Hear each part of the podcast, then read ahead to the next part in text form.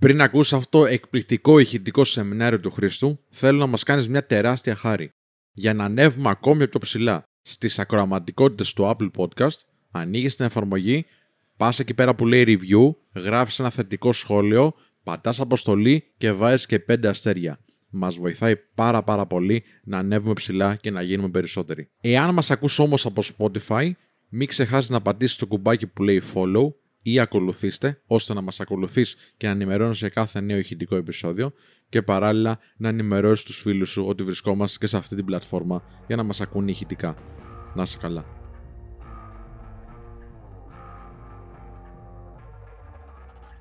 Καλώς όρισες στο πιο εκπαιδευτικό live στο σύμπαν.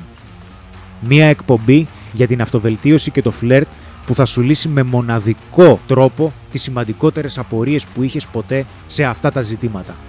Μία εκπομπή η οποία συνδυάζει απίστευτα φοβερές γνώσεις με πάρα πολύ καλή παρέα και πολύ γέλιο. Βρεγμένη σανίδα. Πάμε!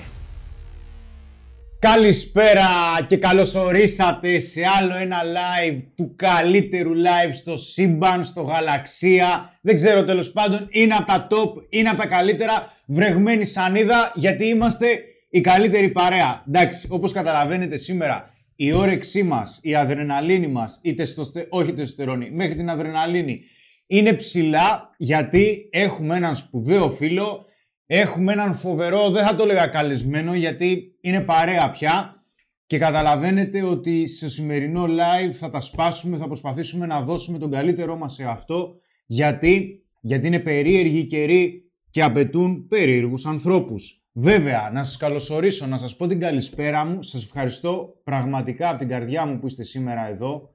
Πραγματικά χωρίς εσάς όλο αυτό δεν θα υπήρχε. Γι' αυτό και εμείς καθόμαστε εδώ πέρα και μας βγαίνουν τα σηκώτια να κάνουμε ένα live. Εντάξει, με ξέρετε, με έχετε μάθει, κάνουμε χαβαλέ. Την καλησπέρα μου, ελπίζω να είστε καλά. Περιμένω να μου πείτε τα νέα σας και φυσικά, όπως καταλαβαίνετε, θα πρέπει, όπως και σε κάθε live βρεγμένη σανίδα, να κάνω και τις απαραίτητες συστάσεις. Γιατί, γιατί χωρίς την ομάδα δεν υπάρχει αυτό το live, όπως και κανένα άλλο. Σήμερα έχω μαζί μου κάποιον άνθρωπο που κάποιες περίεργες φήμες για έναν πρόγονό του αναφέρουν ότι εν τέλει βρίσκεται πίσω από τον Τροϊκό πόλεμο και για την αρπαγή της ωραίας Ελένης, γιατί έβαζε ψήθυρους στον Πάρη. Κάποιες άλλες φήμες, οι οποίες δεν μ' αρέσουν καθόλου, αναφέρουν ότι είναι ο άνθρωπος που κρύβεται πίσω από τον πολύπλοκο αλγόριθμο του YouTube για να δυσκολεύει τον εαυτό του. Σήμερα έχω μαζί μου το ένα και μοναδικό Σπύρο. Καλώς όρισες. Ευχαριστώ πάρα πολύ. Καλώς σας βρήκα. Καλησπέρα σε όλους. Καλησπέρα στον εκδοτικό καλεσμένο. Θα τα πούμε μετά. Καλησπέρα κύριοι και κυρίες. Είμαι πολύ πολύ μεγάλος ο αριθμός των ανθρώπων που μας βλέπουν αυτή τη στιγμή. Και όλο και ανεβαίνω. Ευχαριστούμε πολύ που είστε εδώ. Και εύχομαι καλό live σε όλους μας. Καλό live. Να έχουμε φυσικά πρέπει να προχωρήσω στις συστάσεις γιατί Όπως καταλαβαίνετε, γενικότερα πίσω από το Men of Style υπάρχουν πάρα πολλοί ψήφιροι και πάρα πολλές φήμες που δεν τις ξέρουμε ούτε εμείς οι ίδιοι. Τώρα τελευταία έχουν υπάρξει κάποιες άλλες φήμες οι οποίες αναφέρουν πως για το συγκεκριμένο άνθρωπο μάλλον είναι ο εφευρέτης του βουβού κινηματογράφου. Ακόμα κάποιοι άλλοι κακεντρεχείς λένε πως είναι αυτός που εφήβρε την παντομήμα. Όπως καταλαβαίνετε, σήμερα έχουμε μαζί μας. Τον είναι και μοναδικό. Καλησπέρα. Καλησπέρα σε όλους. Πού είσαι;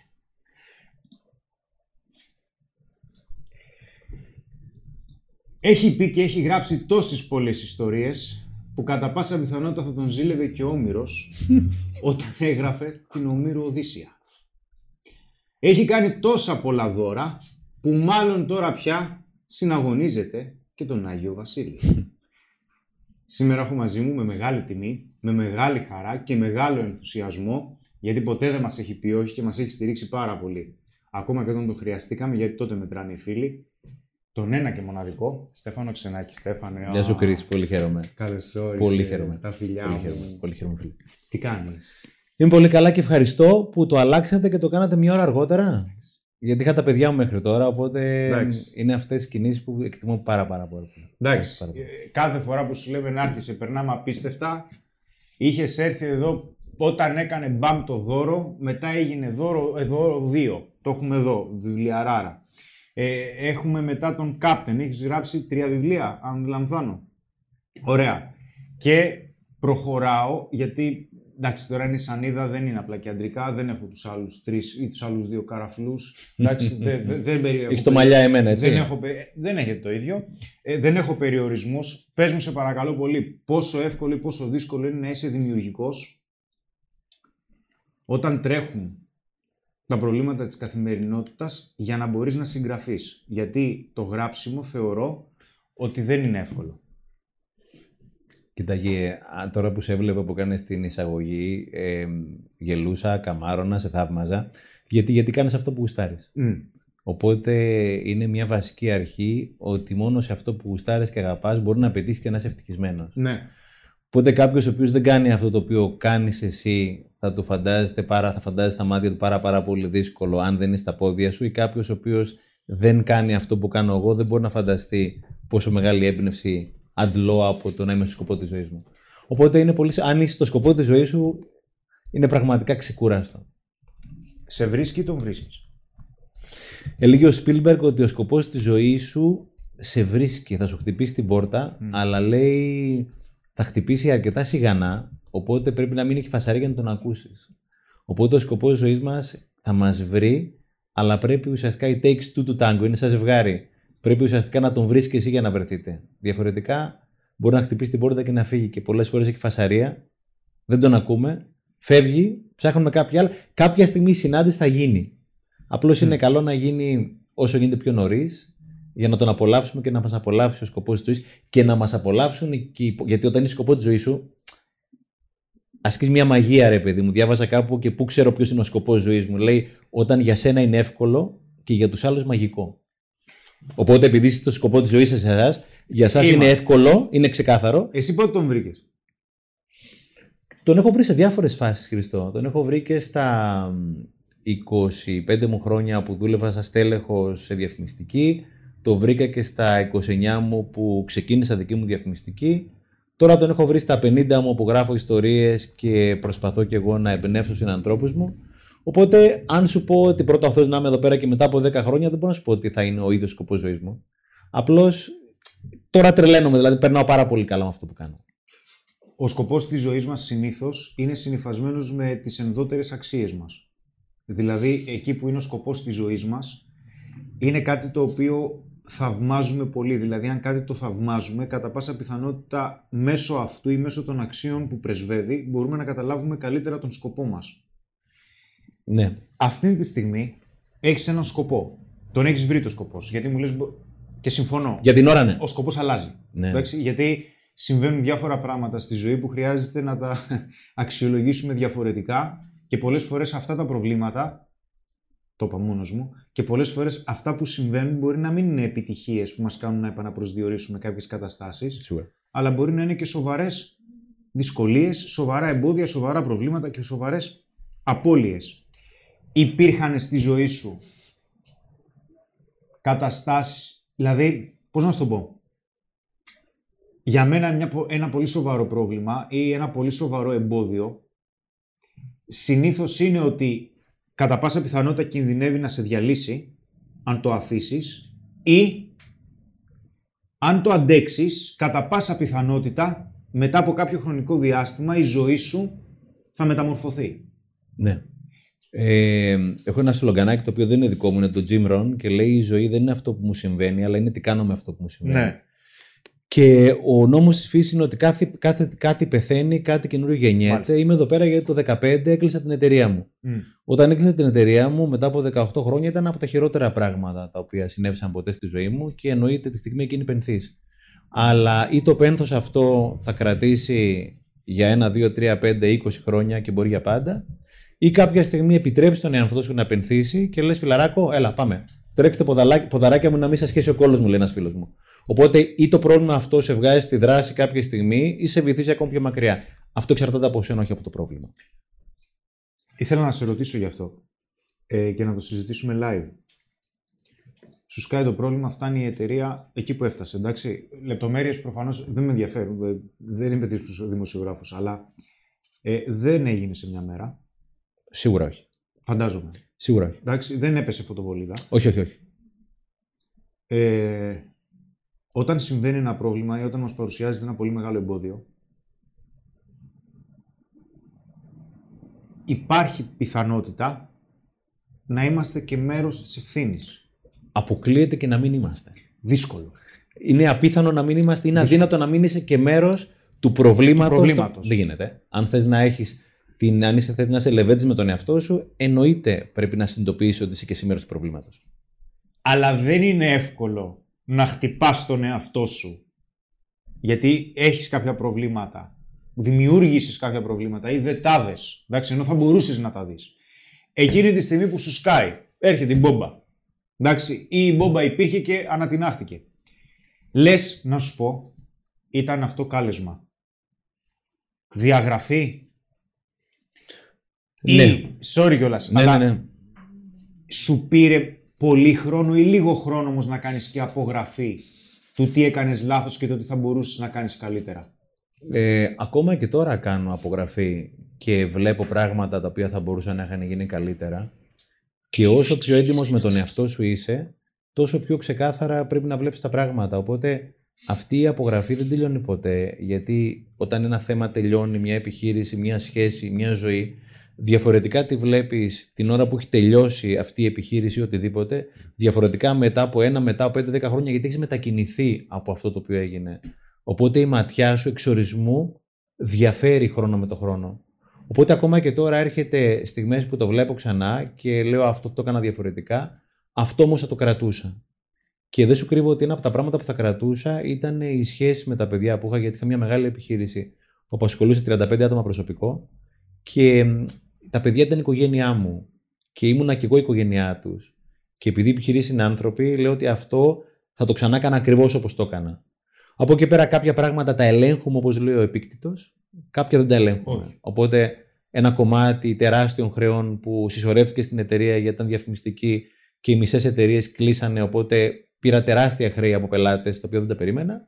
Και ένα άλλο κομμάτι που είναι το δικό σου. Οπότε ξέρεις, όταν υπάρχει όλο αυτό το χρώμα που είναι ένα χρώμα, τα βάζεις εντάξει, λες, αυτό είναι το μπλε, αυτό είναι το κόκκινο, αυτό είναι το κίτρινο, αυτό είναι το άσπρο και αυτό είναι το μαύρο. Και εκεί πέρα κάποια στιγμή τακτοποιούνται μέσα σου και όταν τακτοποιούνται μέσα σου, τακτοποιούνται και έξω σου. Οπότε με αγάπη πλέον, ενώ παλιά θα το κάναμε βούρδουλα, είδα και τις δικές μου ευθύνες και λέω αγόρινα μου δεν πειράζει. Ναι. Την επόμενη φορά θα το κάνουμε διαφορετικά. Κάθε εμπόδιο, κάθε πρόβλημα, κάθε τραγωδία ε, είναι ένας αντίπαλος, είναι ένας δαίμονας. Ή ένας σύμμαχος. Όπως το, όπως το κάνει define, έτσι. Έχεις Είναι μια και- μάχη να δώσεις. Σίγουρα ρε παιδί μου, αλλά η μάχη. Δηλαδή, εγώ εμένα μου αρέσει το risk, το, το τραπέζιο, έτσι. Η μάχη στο risk είναι κάτι. Έλεγε η Βένα η Καλογύρου, η γυναίκα του δασκάλου μου, του Αντώνη, έλεγε ότι η ζωή είναι ένα παιχνίδι. Και χάνει αυτός ο οποίος δεν παίζει. Οπότε τελικά είναι ωραίο να βρεις το παιχνίδι μέσα σε αυτό. Δεν σου λέω την ώρα που σκάει η ζημιά. Γιατί εκείνη τη στιγμή είσαι χεσμένος, πολλά πράγματα. Δεν θέλω να πω και άλλες μετοχές. Αλλά όταν κρυώσει το τραύμα, λες εδώ πέρα τι γίνεται. Κάτι θέλει να μου πει ο ποιητής. Τι θέλει να μου πει ο ποιητής; Από τη στιγμή που. Ποιος ήταν. Θα το ξαναπώ. Ποιος ήταν ο νούμερο ένα δαίμονας που αντιμετώπισες; Ο νούμερο ένα αντίπαλος που αντιμετώπισες εκείνη την περίοδο που λες, ξέρεις τι. Από τη στιγμή που αντιμετώπισα αυτό, τα επόμενα δεν θα είναι το ίδιο. Σαν εφόδιο. Το ελληνικό δημόσιο. Γιατί όταν. ε, όταν ε, αλήθεια. Γιατί τώρα τι γίνεται. Πρόσεξε τώρα μια λεπτομέρεια, έτσι. Και δεν όταν. είναι. Πρόσεξε, στο κομμάτι της διαφήμισης πληρωνόμαστε. ήθιστε τότε, τέλος πάντων, ήθιστε εκείνη την εποχή και πληρωνόσουν με 9 μήνες, 10 μήνες επιταγές από τους πελάτες. Άρα έπαιρνε τα λεφτά 10 μήνες μετά. Όμως, αν έσκαγε ένα πρόβλημα, το ΦΠΑ ούτως ή άλλως το απέδιδες μετρητής. Άρα, εσύ μου δίνεις μια επιταγή 10.000 μετά από 10 μήνες, όμως τα, δύο- τα 2.400 ευρώ εγώ μπορώ να τα σκάσω επί τόπου. Αφενός δεν έχεις, οπότε δανείσαι από την, από την τράπεζα για να τα δώσεις. Και αν σκάσει τελικά επιταγή, είσαι υπόλογος εσύ. Οπότε το ελληνικό δημόσιο δεν ενδιαφέρεται κατά πόσον εσύ πήρες τα λεφτά, θέλει το ΦΠΑ. Οπότε, αν ένα, το ποσό είναι πολύ μεγάλο και δεν το έχεις πράξει, πρέπει να δώσεις το ΦΠΑ εσύ. Αν δεν το δώσεις, έχεις και ποινικά, μπορεί να καταλήξεις και στη φυλακή. Οπότε, ο βασικότερος, ο δαίμονας, το αντικειμενικό πρόβλημα, γιατί Ναι. εντάξει να το λέμε, αλλά υπάρχουν κάποια αντικειμενικά προβλήματα που αντιμετώπισα, ήταν το ελληνικό δημόσιο. Οπότε το αντιμετώπισα όσο καλύτερα μπορούσα, πήγε αρκετά καλά, Τι Οπότε- σημαίνει το αντιμετώπισα, όχι τεχνικά. Καταλαβαίνεις. Ε, ρυθμίσεις, δόσεις και πρακτικά να έχεις καλούς συνεργάτες, ένα πολύ καλό δικηγόρο. Όταν θα, θα σκάσει τραβή, να μπορεί ουσιαστικά τα 10-20 χρόνια που είσαι απόλυτα εντάξει, να πεις ότι παιδιά ήμουν απόλυτα εντάξει, μου συνέβη μια στραβή, οπότε ουσιαστικά από τη δικαιοσύνη να πάρεις την καλύτερη δυνατή, την πιο επίοικη δυνατή ποινή. Γιατί ξέρεις στη ζωή, δεν μπορώ να λύσω το θέμα 100%, αλλά μπορώ να το λύσω όσο πιο πολύ μπορώ να το λύσω. Μάλιστα. Οπότε ένα πρόβλημα από 100 δεν μπορεί να πάει στο 0, αλλά αν πάει στο 90, στο 80, στο 70, στο 60, στο 50 Ναι. και κάθε στιγμή κάνεις το καλύτερο που μπορείς, αυτό από μόνο του είναι μια επιτυχία. ναι, γιατί ε, αν δεν κάνεις τίποτα, θα γίνει χειρότερο το πράγμα. Μόνο αν δεν κάνεις τίποτα θα γίνει χειρότερο. Σίγουρα. Αν μείνεις στην απραξία. Σίγουρα. Γι' αυτό η δράση είναι σημαντικότερη αξία, όπως λέγαμε πάντα. Δράση. Και πότε τρως το flash και λες γράφω. Δεν, κοίτα, δεν υπάρχει μια συγκεκριμένη στιγμή. Έγραφες δηλαδή, πάντα. εγώ έγραφα πάντα σημειωσούλες, ημερολογιάκια, τετράδια θαυμάτων, πραγματάκια από εδώ, από εκεί κτλ. Και κάποια στιγμή, ρε παιδί μου, είναι αυτό το πράγμα το οποίο μεγαλώνει, μεγαλώνει μέσα σου και δεν χωράει. Οπότε εκείνη τη στιγμή έχεις χρέος απέναντι στον εαυτό σου φυσικά να του δώσεις χώρο. Το αν ο χώρος ήταν να πάω να τρέξω, ή να πάω να γράψω, ή να πάω να διαβάσω, ή να πάω σε ένα σεμινάριο, ή να έρθω εδώ πέρα οτιδήποτε, το μέσα σου σε πηγαίνει κάπου. Έχεις αυτό το οποίο όπου σε πηγαίνει να πεις, δηλαδή μου είπατε εσύ να έρθουμε να το κάνουμε εδώ πέρα το live, έτσι. Γιατί όχι. Οπότε η ερώτηση για μένα είναι γιατί όχι. Δηλαδή, σου έρχεται μια κάβλα να γράψεις, να κάνει να δείξεις. Γιατί όχι. Στο βαθμό που είναι εντός νόμου και ηθικής, είναι γιατί όχι. Ξεκίνησα να γράφω κάποιες ιστοριούλες στο ημερολόγιό μου, τα βάλα στο Facebook. Κάποιοι φίλοι μου λέγανε, Έλα τώρα, μην εκτίθεσαι, όχι συναισθήματα, πέμπτη, έκτη δημοτικού κτλ. Ακούς το μέσα σου εκεί πέρα. Ό,τι σου λέει το μέσα είναι το σωστό, το δικό σου, γιατί άλλο είναι το δικό σου, άλλο το δικό μου. Οπότε το άκουσα το μέσα μου και έγραφα, δημοσίευα, τα βάλα στο Facebook, μετά στην καθημερινή, γίνανε βιβλίο και είμαστε εδώ πέρα που είμαστε. Οπότε ακούω το μέσα μου, το οποίο δεν υπάρχουν κανόνες στο να ακούς το μέσα σου, αλλά το να ακούς το μέσα σου είναι κανόνας. Δεν ξέρω αν το λέγαμε την άλλη φορά. Ξανάβλεπα το Karate Kid με τις κόρες μου και έλεγε κάποια στιγμή ο Πιτσυρικά στο δάσκαλο του λέει και πώς ξέρω ότι είναι σωστό; Λέω ότι είναι από μέσα σου, είναι αληθινό και ότι είναι αληθινό είναι σωστό. Άρα αυτό το οποίο του σου λέει το μέσα σου για τη δεδομένη στιγμή είναι το σωστό για σένα, ακόμα και αν οδηγεί σε κάποιο θα το ονομάσουμε μετά λάθος. Γιατί, γιατί τα δικά μου τα λάθη είναι το δικό μου το μονοπάτι, οπότε τα δικά μου τα λάθη είναι τα σωστά λάθη. Είναι αυτά από τα οποία πρέπει να περάσω για να γίνω αυτός που έχω να γίνω. Οπότε λοιπόν άκουσες τη συνείδησή σου. Βέβαια, ακριβώς. Υπάρχει ένα κομμάτι το οποίο είναι η συνείδησή μας. Ναι, ρε παιδί μου. Ναι. Πώς καταλαβαίνεις, δηλαδή εμφανίζεται κάτι που μπορεί να μην είναι κάποιο πρόβλημα, αλλά μπορεί να εμφανίζεται μια δύσκολη απόφαση. Ναι, Εντάξει, γιατί μπορεί κάποιος να μας ακούει, βέβαια μπορεί και ψυχολογικά να μην είναι τόσο απλό, αλλά μπορεί κάποιος να μας ακούει και να σου λέει: Ωραία, ρε Στεφάν, οκ, πώς μαθαίνω να ακούω τη συνείδησή μου; Καταρχήν κλείνει τη φασαρία, Χρήστο. Δηλαδή, κλείνεις τη φασαρία που γίνεται της πουτάνας εκεί πέρα τριγύρω, έτσι. Λέει Χάφινγκτον, είμαστε υπερσυνδεδεμένοι. Κλείνεις τη φασαρία. Και έλεγε ένας τύπος ότι τα περισσότερα προβλήματα του σύγχρονου ανθρώπου προέρχονται από το γεγονός ότι δεν μπορούμε να, κάνουμε, ή- να κάτσουμε ήσυχοι και μόνοι μας σε ένα δωμάτιο. Κάτι πρέπει να παίζει. Ραδιόφωνο, τηλεόραση, κάνα κομπολόι, YouTube, Facebook κτλ. Όταν κάτσεις ήσυχος σε ένα δωμάτιο και περάσεις την πρώτη δύσκολη και αμήχανη φάση, αρχίζει σιγά σιγά να ακούσει τι γίνεται εκεί πέρα μέσα. Που είναι πολύ πολύ σημαντικό. Γιατί το μέσα πάντα σου μιλάει. Το δεν το ακούμε είναι αυτό που λέει ο Spielberg, ότι σου χτυπάει την πόρτα, σου λέει κάτι, αλλά εκείνη τη στιγμή έχεις τη διαπασόν του έξω. Οπότε κλείνεις το διαπασόν του έξω και αφήνεις το διαπασόν του μέσα να εκτελεχθεί και σου λέει κάτι ρε παιδί μου εκείνη τη στιγμή. Ό,τι σου λέει, άκουσέ το. Το, το μυαλό μας φτιάχνει avatars και τα τρέχει σε προσωμιώσεις.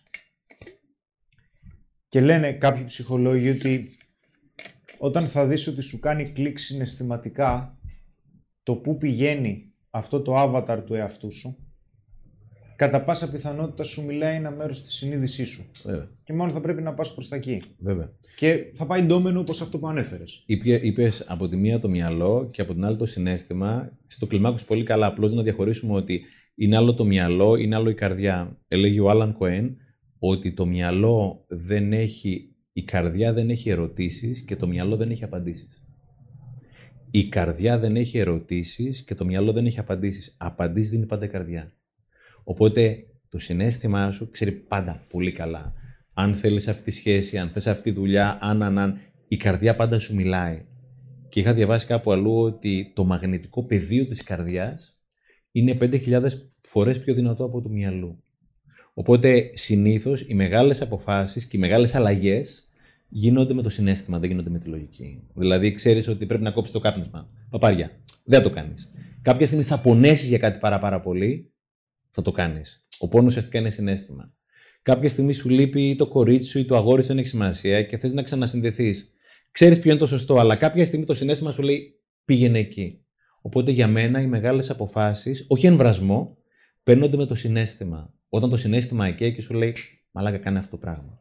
Οπότε το συνέστημα σε πάει στο σκοπό της ζωής σου, σα λέει να κάνετε αυτό που κάνετε, με να γράφω ή οτιδήποτε άλλο. Ε, πολλές φορές όμως υπάρχει περίπτωση να πειθαρχούμε για να πετύχουμε ένα στόχο.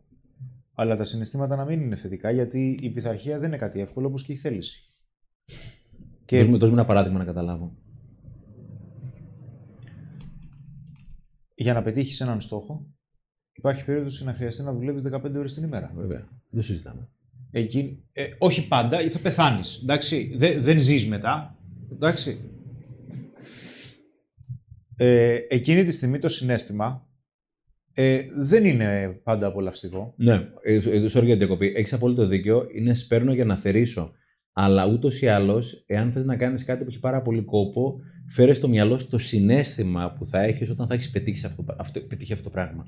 Δηλαδή, και εγώ κάθε μέρα διαβάζω, γράφω, παρακολουθώ, ακούω ομιλίες και, και, και κάποιες φορές δεν μου αρέσει.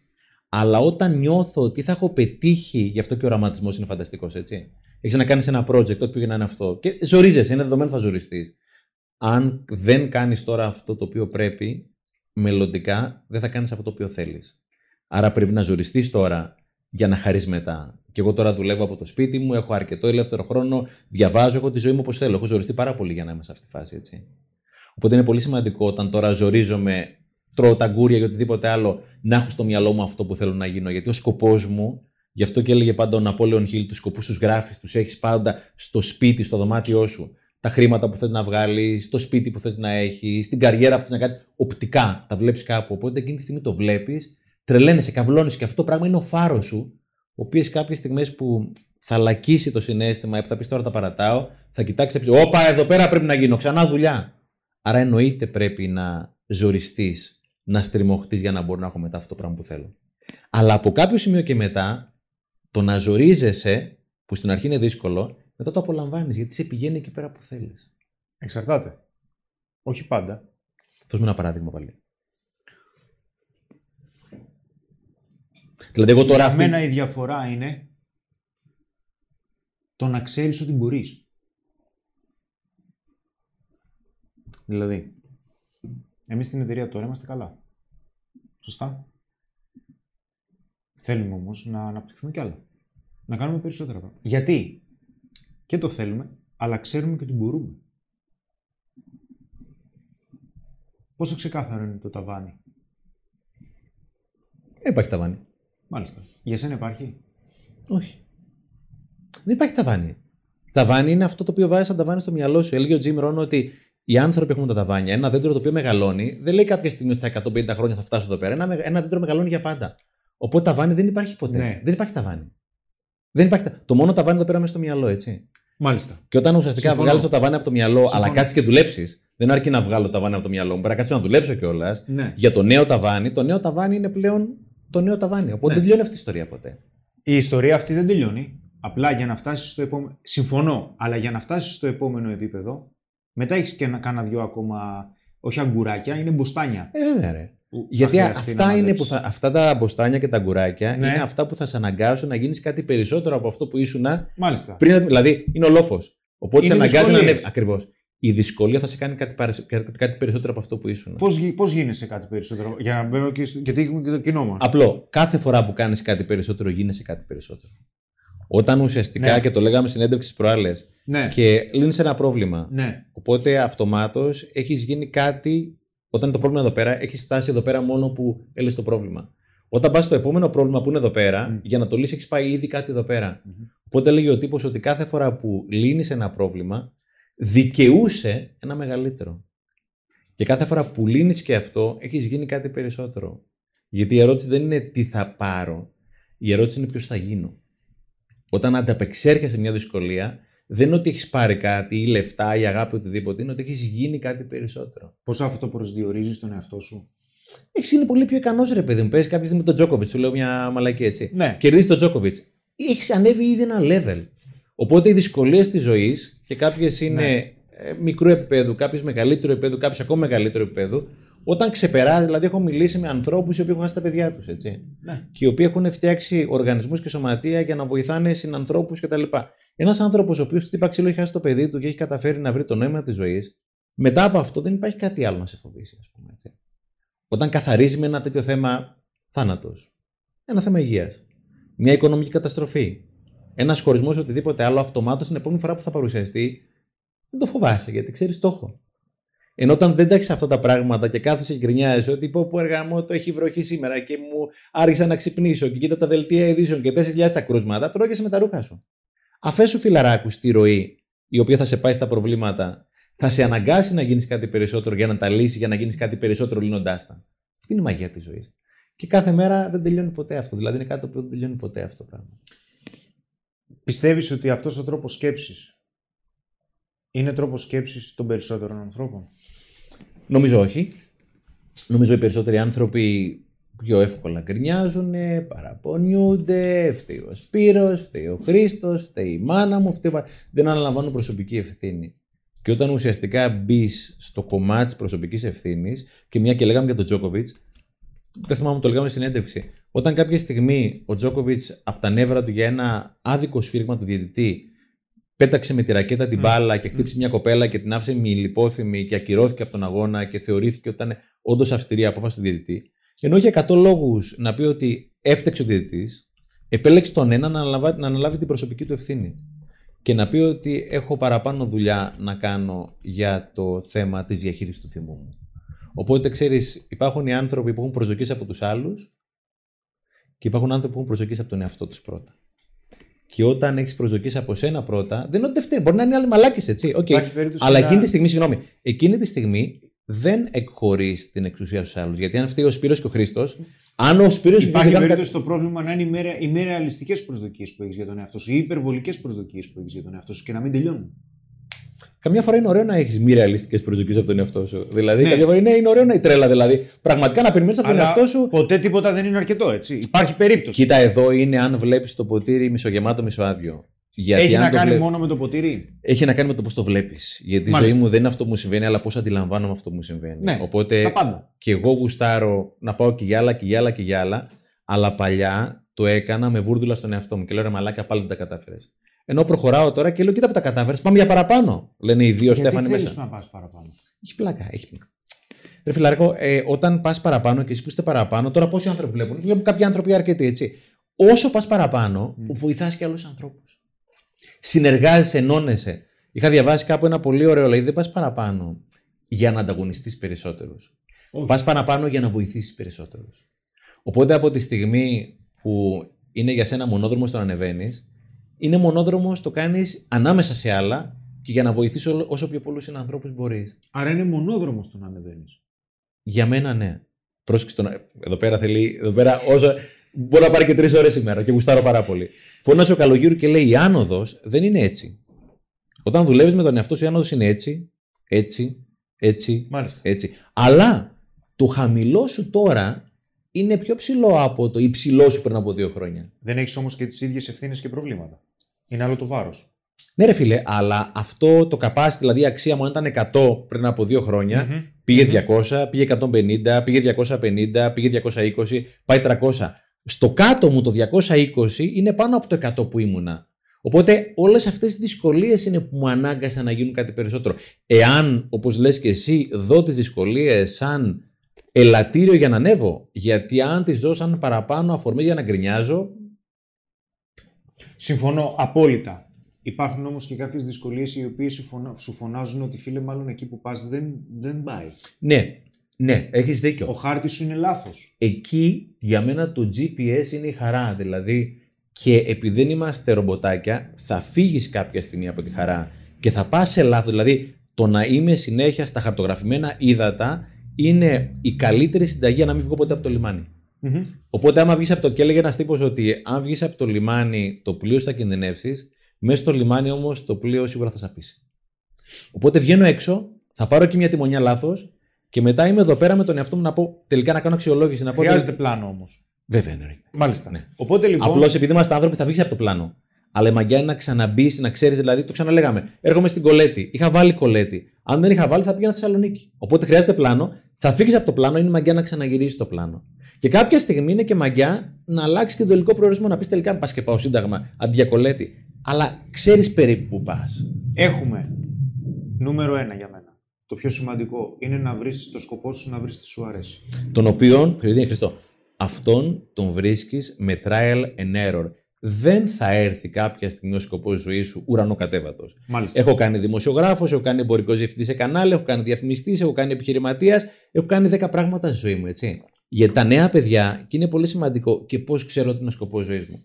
Πρώτα απ' όλα το ξέρεις γιατί το σκοπός τη ζωής σου χαμογελάς. Μάλιστα. Αλλά πρέπει να κάνεις πολλά πράγματα. Πρέπει να φιλήσει πολλά βατράχια για να βρεις τον πριγκιπα. Μμμ. Οπότε δεν είναι κάθομαι στον καναπέ και περιμένω το σκοπό. Όχι.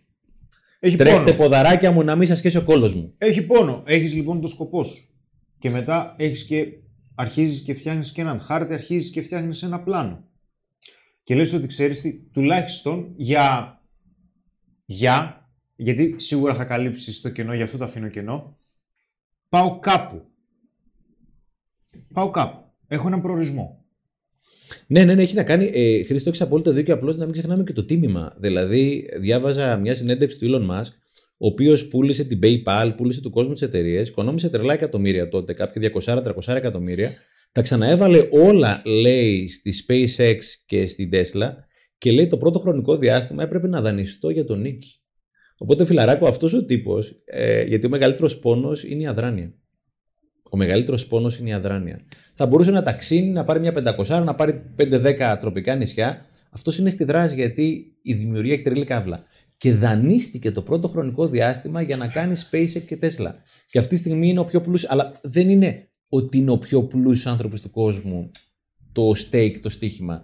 Είναι ρε παιδί μου ότι έχει αλλάξει τελείως ένα industry το οποίο είναι 150 χρόνια τώρα και ο τύπος μπήκε 10 χρόνια πριν και η κεφαλοποίηση της Tesla έχει ξεπεράσει αθρηστικά την κεφαλοποίηση των 5 μεγάλων αυτοκινητοβιομηχανιών που ήταν 100 χρόνια εκεί πέρα. Και οδηγεί το δρόμο για τον 21ο αιώνα. Για μένα, ναι, πόνος είναι, αδρά... Sorry, πόνος είναι αδράνεια και για εμένα αλλά και για τους ανθρώπους που έχουμε αναλάβει. Ένας άλλος πολύ σοβαρός πόνος είναι ότι υπάρχει πιθανότητα, από ό,τι βλέπω, να μην είμαι ικανός αυτήν τη στιγμή να πετύχω αυτό που ονειρεύομαι ή να μπορέσω να ανταπεξέλθω στις δυσκολίες. Ε, θα περάσει μέσα από τον πόνο. Ε, εγώ ένα από τα πράγματα που κάνω, κάνω public speaking, μιλάω. Ήταν 1993, ήμουνα στην Αγγλία στο Master, έκανα MBA, Master Διοίκηση Επιχειρήσεων. Είχαμε μια παρουσίαση στα αγγλικά. Ήμουνα ο μόνος Έλληνας, οι άλλοι ήταν Άγγλοι, οπότε τα αγγλικά μου δεν ήταν τόσο καλά. Αλλά ήμουνα και αυτός ο οποίος ήμουνα όχι τόσο καλά προετοιμασμένος. Μμ. Οπότε δώσαμε την παρουσία σε μια μεγάλη εταιρεία. Όλοι τα είπαν πραγματικά fluently απ' έξω καταπληκτικά. Εγώ είχα και τις σημειώσεις και διάβαζα. Αισθάνθηκα πάρα πάρα πολύ μαλάκας. Στο τέλος, αισθάνθηκα ακόμα πιο μαλάκας όταν τα παιδιά μου είπαν Στεφανάκο, τα είπες πάρα, πάρα πολύ καλά, όπου ήξερα ότι μου λέγανε ψέματα. Από εκείνη την ημέρα, Χρήστο, πόνεσα τόσο πολύ που λέω ότι εγώ αυτό δεν θέλω να το ξαναπεράσω. Και κάτσα και δούλεψα πάρα πολύ για να μπορώ να γίνω. Δεν παρετήθηκες. Όχι, βέβαια. Οπότε Εκεί η, πέρα- η παρέτηση δεν είναι επιλογή. Για μένα όχι. Μάλιστα. Τώρα, αν η παρέτηση είναι μια ανθρώπινη παρέτηση, μια, δύο, τρεις μέρες πέφτω κάτω και τα λοιπά και μετά ξανασηκώνομαι, η μοναδική επιλογή είναι ότι ξανασηκώνεσαι. Γιατί αν παρετηθείς, ε, έχεις πεθάνει και μάλιστα όταν παρετήσει σιγά σιγά από τη ζωή, διάβαζα τον, άκουγα τον Σατ Γκούρου, ένα καταπληκτικό μιλητή, ένα συνδό, συγγραφέα κτλ. Λέει, όταν παρετήσει από τη ζωή με αυτόν τον τρόπο, άσε αυτή την κοπέλα, άσε αυτή τη δουλειά, λέει, you die in installments. Πεθαίνεις με δόσεις. Λίγο-λίγο το οποίο έχει τεράστιο πόνο. Πώς είναι το σαλάμι και σου κόβουν μια φέτα σήμερα, σου κόβουν μια φέτα αύριο, μια φέτα μεθαύριο, you die in installments. Πώς είναι αυτό το μπρίκι με το βάτραχο που σιγά σιγά ανεβαίνει η φωτιά και ο βάτραχος είναι μέσα και σιγά σιγά βράζει χωρίς να το καταλάβει; Είναι πολύ, είναι ο χειρότερος θάνατος to die in installments λίγο-λίγο. Σκοπός. Πλάνο. Δράση. Δράση. Πάω εκεί. Δεν υπάρχει παρέτηση. Και πάλι, ε, επειδή δεν είμαστε σούπερ ήρωε, να ξαναπούμε ότι μια-δύο μέρες μπορεί να είσαι στα κάτω σου, έτσι. Αλλά μετά σηκώνεις Ναι. και κάποια στιγμή λες: Αγορίνα μου, για πάμε, για πάμε, για πάμε. Ωραία. Πρέπει να ξέρουμε πού πηγαίνουμε για να αναλάβουμε δράση. Αλλιώς δεν θα αναλάβουμε. Οι περισσότεροι άνθρωποι δεν ξέρουν ποιο είναι το επόμενο σημείο, γι' αυτό και δεν κάνουν το βήμα. Δεν έχεις άδικο σε αυτό. Αλλά μην περιμένεις και από την άλλη να πεις ότι θέλω να πάω βόρεια 21,7, νότια 22,3. Κάποια στιγμή πρέπει να ξεκινήσεις. Δηλαδή, ο κόσμος περιμένει το τέλειο πλάνο και το τέλειο πλάνο δεν υπάρχει ποτέ. Άλλο τέλεια συνθήκη. Άλλο αρχίζω και αποφασίζω τι θα βελτιώσω άμεσα και να που συμφωνώ ε, 900% ότι πρέπει να γίνει άμεσα το πρώτο βήμα. Αλλά δεν είναι σημαντικό γιατί θα σου δώσω ένα παράδειγμα. Όταν, όταν το, ο σκοπός μας, όταν το πλάνο μας είναι συνυφασμένο με έναν σκοπό, με τον πραγματικό μας σκοπό, είναι κίνητρο. Δηλαδή, εσένα αυτή τη στιγμή τώρα, αυτό που θα σε πιστεύω, έτσι, και μιλάω και για μένα, αυτό που μας κάνει να αντέχουμε τον πόνο, είναι το να κοιτάμε πού πηγαίνουμε. Γιατί τότε αρχίζεις και καταλαβαίνεις ότι η θυσία σου δεν είναι άσκοπη. Πιάνει κόπο. Μάλιστα. Ναι. Αν λοιπόν κάποιος άνθρωπος αποφασίσει και πει ότι ξέρεις τι, έχω ένα σκοπό, γιατί εσύ που το ξέρω, εντάξει, και σε προσωπικό επίπεδο, δεν έχεις λόγο τώρα να διευρύνεις παγκοσμίως το βιβλίο σου, πέραν του ότι να το διαβάσει κι άλλος κόσμος να βοηθηθεί. Ναι. Έτσι το πιστεύω. Εκεί πέρα έχεις απόλυτο δίκιο, Χρήστο, και συγγνώμη που, διαφο- που δια- δεν διαφωνώ Δεν καθόλου. πειράζει, δεν πειράζει. Όχι, δεν διαφωνώ καθόλου. Ε, θέλω να υπερθεματίσω, θέλω να σημειώσω κάτι. Γι' αυτό και μία-δύο ευεργετικές συνήθειες είναι μία από τις πιο ευεργετικές είναι το γράψιμο. Στο ημερολόγιο μου, δηλαδή, ξεκινάς να κάνεις μία επιχείρηση, να βρεις μία νέα δουλειά, να κατακτήσεις την κοπέλα ή το αγόρι που θέλεις, να κατακτήσεις το ή που θέλεις. Και περιμένω κάποια στιγμή να φτάσω και για να χαρώ. Ενώ κάθε μέρα έχω κάνει πολλά μικρά βηματάκια για το σκοπό μου. Οπότε να έχω ένα τετραδιάκι, μια ατζέντα, ένα ημερολόγιο, είναι συγκλονιστική συνήθεια. Σήμερα έκανα αυτό. Σήμερα πήρα τηλέφωνο το Χρήστο. Σήμερα ήρθα εδώ πέρα στα παιδιά στο ΜΟΣ. Μετά κατέβηκα κάτω στη γλυφάδα. Μετά έτρεξα. Μετά διάβασα αυτό το βιβλίο. Οπότε καταγράφεις όλα αυτά τα μικρά βηματάκια τα οποία έχεις κάνει, τα οποία δεν έχουν κάποιο ορατό αποτέλεσμα, αλλά όταν τα έχεις κάνει είναι αυτό το οποίο έχω σπείρει το σπόρο. Οπότε λες σήμερα έσκαψα το χωράφι μου, το λέω συμβολικά. Μάλιστα. Έβαλα λίπασμα συμβολικά. Πότισα. Και εκείνη τη στιγμή έχει συντελεστεί ήδη μια πρόοδος μέσα σου. Γιατί αυτό το πράγμα δεν με πηγαίνει μπροστά η πρόοδος, αλλά η αίσθηση της πρόοδου. Σημειώνεις κάποιες νίκες λοιπόν. Για μένα νίκη είναι, σου μιλάω ειλικρινά, ότι το πρωί θα κατεβάσω και τα σκουπίδια κάτω. Για μένα νίκη είναι ότι το πρωί το κινητό μου το έχω φορτίσει. Για μένα νίκη είναι ότι πήγα στην πρωινή τουαλέτα και τελείωσε 2-3 λεπτά. Οπότε εγώ πανηγυρίζω, φίλε, πάρα πάρα πολλές μικρές νίκες που ο κόσμος ουσιαστικά τις αφήνει και περνάνε. Είναι νίκη ότι περπατά, περπατάνε τα πόδια. Είναι νίκη ότι είμαι ζωντανός σήμερα, φιλαράκο. Το λέγαμε την άλλη φορά έτσι. Μάλιστα. Όλος ο κόσμος ψάχνει να δει από όπου και τα. Εγώ κάθε μέρα που σηκώνομαι λέω φιλαράκο είναι συν μία. Μαλάκα είναι συν μία. Δεν το Νίκη- ξέρω αυτό το πράγμα. Νίκη είναι απλά κάτι που συμβαίνει, ή νίκη είναι κάτι που βελτιώνει τη ζωή σου. Για μένα νίκη είναι κάτι το οποίο βελτιώνει. Είναι κατα- καταρχήν κάτι το οποίο αντιλαμβάνεσαι. Δηλαδή; Δηλαδή το ότι κατεβάζω τα Sorry, σκουπίδια. αλλά- Όχι, αγορίνα μου, είμαι μαζί σου. το ότι κατεβάζω τα σκουπίδια για κάποιον είναι μια αγκαρία. Για μένα είναι μια νίκη. Είναι how do you define it; Είναι πώς το ορίζεις. Δεν ήθελα να τα κατεβάσω γιατί βρωμάνε. Οπότε Ναι, τα αλλά κατέβασα και τα νίκη. Το ξεφόρ, δηλαδή πρόσεχε. Κάθε τι, αν το ορίσω ότι είναι μαρτύριο, είναι μαρτύριο. Άμα το ορίσω ότι είναι επιτυχία, είναι επιτυχία. Και στο τέλος, λέει δεν έχω αυτοεκτίμηση. Ναι, ρε φιλάρακο, δεν έχεις αυτοεκτίμηση, γιατί δεν εκτιμάς τίποτα από αυτά που κάνεις. Εάν εγώ κάτσω να σου γράψω και δεν το έκανα παλιά, Μάλιστα. από την ώρα που μπήκα εδώ πέρα, πώς χαιρέτησα, η κοπέλα που βγήκε, που μου είπε αυτό, εδώ πέρα τα παιδιά που μπήκα, που κάτσαμε, που. Να σου βρω 30 ωραία πράγματα που συνέβησαν. Παλιά περνούσαν έτσι. Τώρα, τις μικρές χαρές τις σημειώνω στο μυαλό Άλλο και- χαρά, άλλο νίκη για μένα. Μπορείς να απολαμβάνεις τα σκουπίδια σου και να χαίρεσαι που το κάνεις. Η νίκη, για μένα, είναι αυτό το οποίο σε φτάνει πιο κοντά στο σκοπό σου, οποιοδήποτε και αν είναι αυτός. Εγώ το ότι κατέβασα σκουπίδια πάντως είναι μια μικρή νίκη. Γιατί μου Μαζί φτάσει σου. καταλαβαίνεις. Respect. Και η οποία φαίνεται χαρά Respect. τέλος πάντων. Αλλά πια έχω παίξει πάρα πολύ ξύλο με τον εαυτό μου, που είναι το σημαντικότερο θέμα των περισσότερων ανθρώπων. Έχω παίξει πάρα πολύ ξύλο με τον εαυτό μου για να κοιτάω τον εαυτό μου στον καθρέφτη και να λέω αγορίνα μου. Εντάξει, ρε, πάμε. Παλιά κοίταζα τον εαυτό μου και με φάει ένα μαλάκα. Δηλαδή, φα- όλα μου φταίγανε. Όλα μου φταίγανε. Τώρα όλα μου αρέσουν. Χωρίς να επαναπαύουμε, έτσι.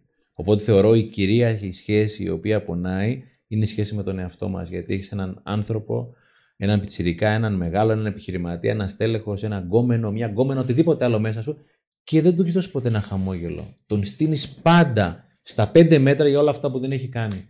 Και αυτός, ο δικός σου εαυτός, κάποια στιγμή με τον τρόπο του, εσένα του ιδίου σου λέει άντε και γαμίσου. Με έχεις γαμίσει. Πώς είσαι μια σχέση και ο ένας πνίγει τον άλλον, συχνά πνίγουμε τον εαυτό μας με όλες τις κατηγορίε και όλα αυτά τα πράγματα. Για να ξεκινήσουμε να έχουμε δράση και για να κάνουμε τα πρώτα βήματα. Αλλά και εν τέλει να αρχίζουμε να πλησιάζουμε προς τον σκοπό μας. Να κάνουμε τις απαραίτητες διαμορφώσεις σε αυτόν τον πολύπλοκο χάρτη. Χρειάζεται να έχουμε κερδίσει πρώτα κάποια αυτοεκτίμηση ή μπορούμε να το κάνουμε και χωρίς αυτοεκτίμηση. Για μένα με, με τη δράση κερδίζει την αυτοεκτίμηση. Δηλαδή, πώς ήταν παλιά το δυναμό που λέγαμε, ότι όταν κινείται η ρόδα παράγει ενέργεια και αυτομάτως. Οπότε φεύγω από το κρεβάτι, σηκώνομαι από τον καναπέ, πάω μέχρι εκεί πέρα. Δεν θέλω να, θέλω να τρέχω το μαραθώνιο κάποια στιγμή. Σήμερα, φιλαράκο, κάνε ένα τετράγωνο γύρω από το οικοδομικό τετράγωνο. Μα ένα... Ναι, ένα τετράγωνο είναι η αρχή. Είναι η αρχή εκείνη τη στιγμή. Και κάντο και συνειδητοποίησέ το.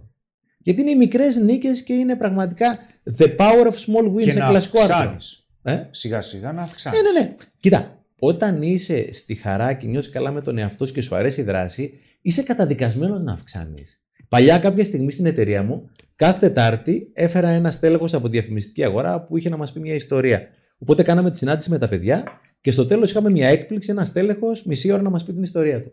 Είχε έρθει ο Μιχάλης, ο οποίος τον θυμάμαι παλιά, το Μιχάλη ήταν 120-130 κιλά στο ύψος μου, 1,75, 120 κιλά, πλαδαρός, κάπνιζε, έκανε, έδειχνε κτλ. Και κάποια στιγμή αυτός ο άνθρωπος μας έλεγε ότι αυτός κοιτάχτηκε μια μέρα στον καθρέφτη και δεν του άρεσε καθόλου η φάτσα του.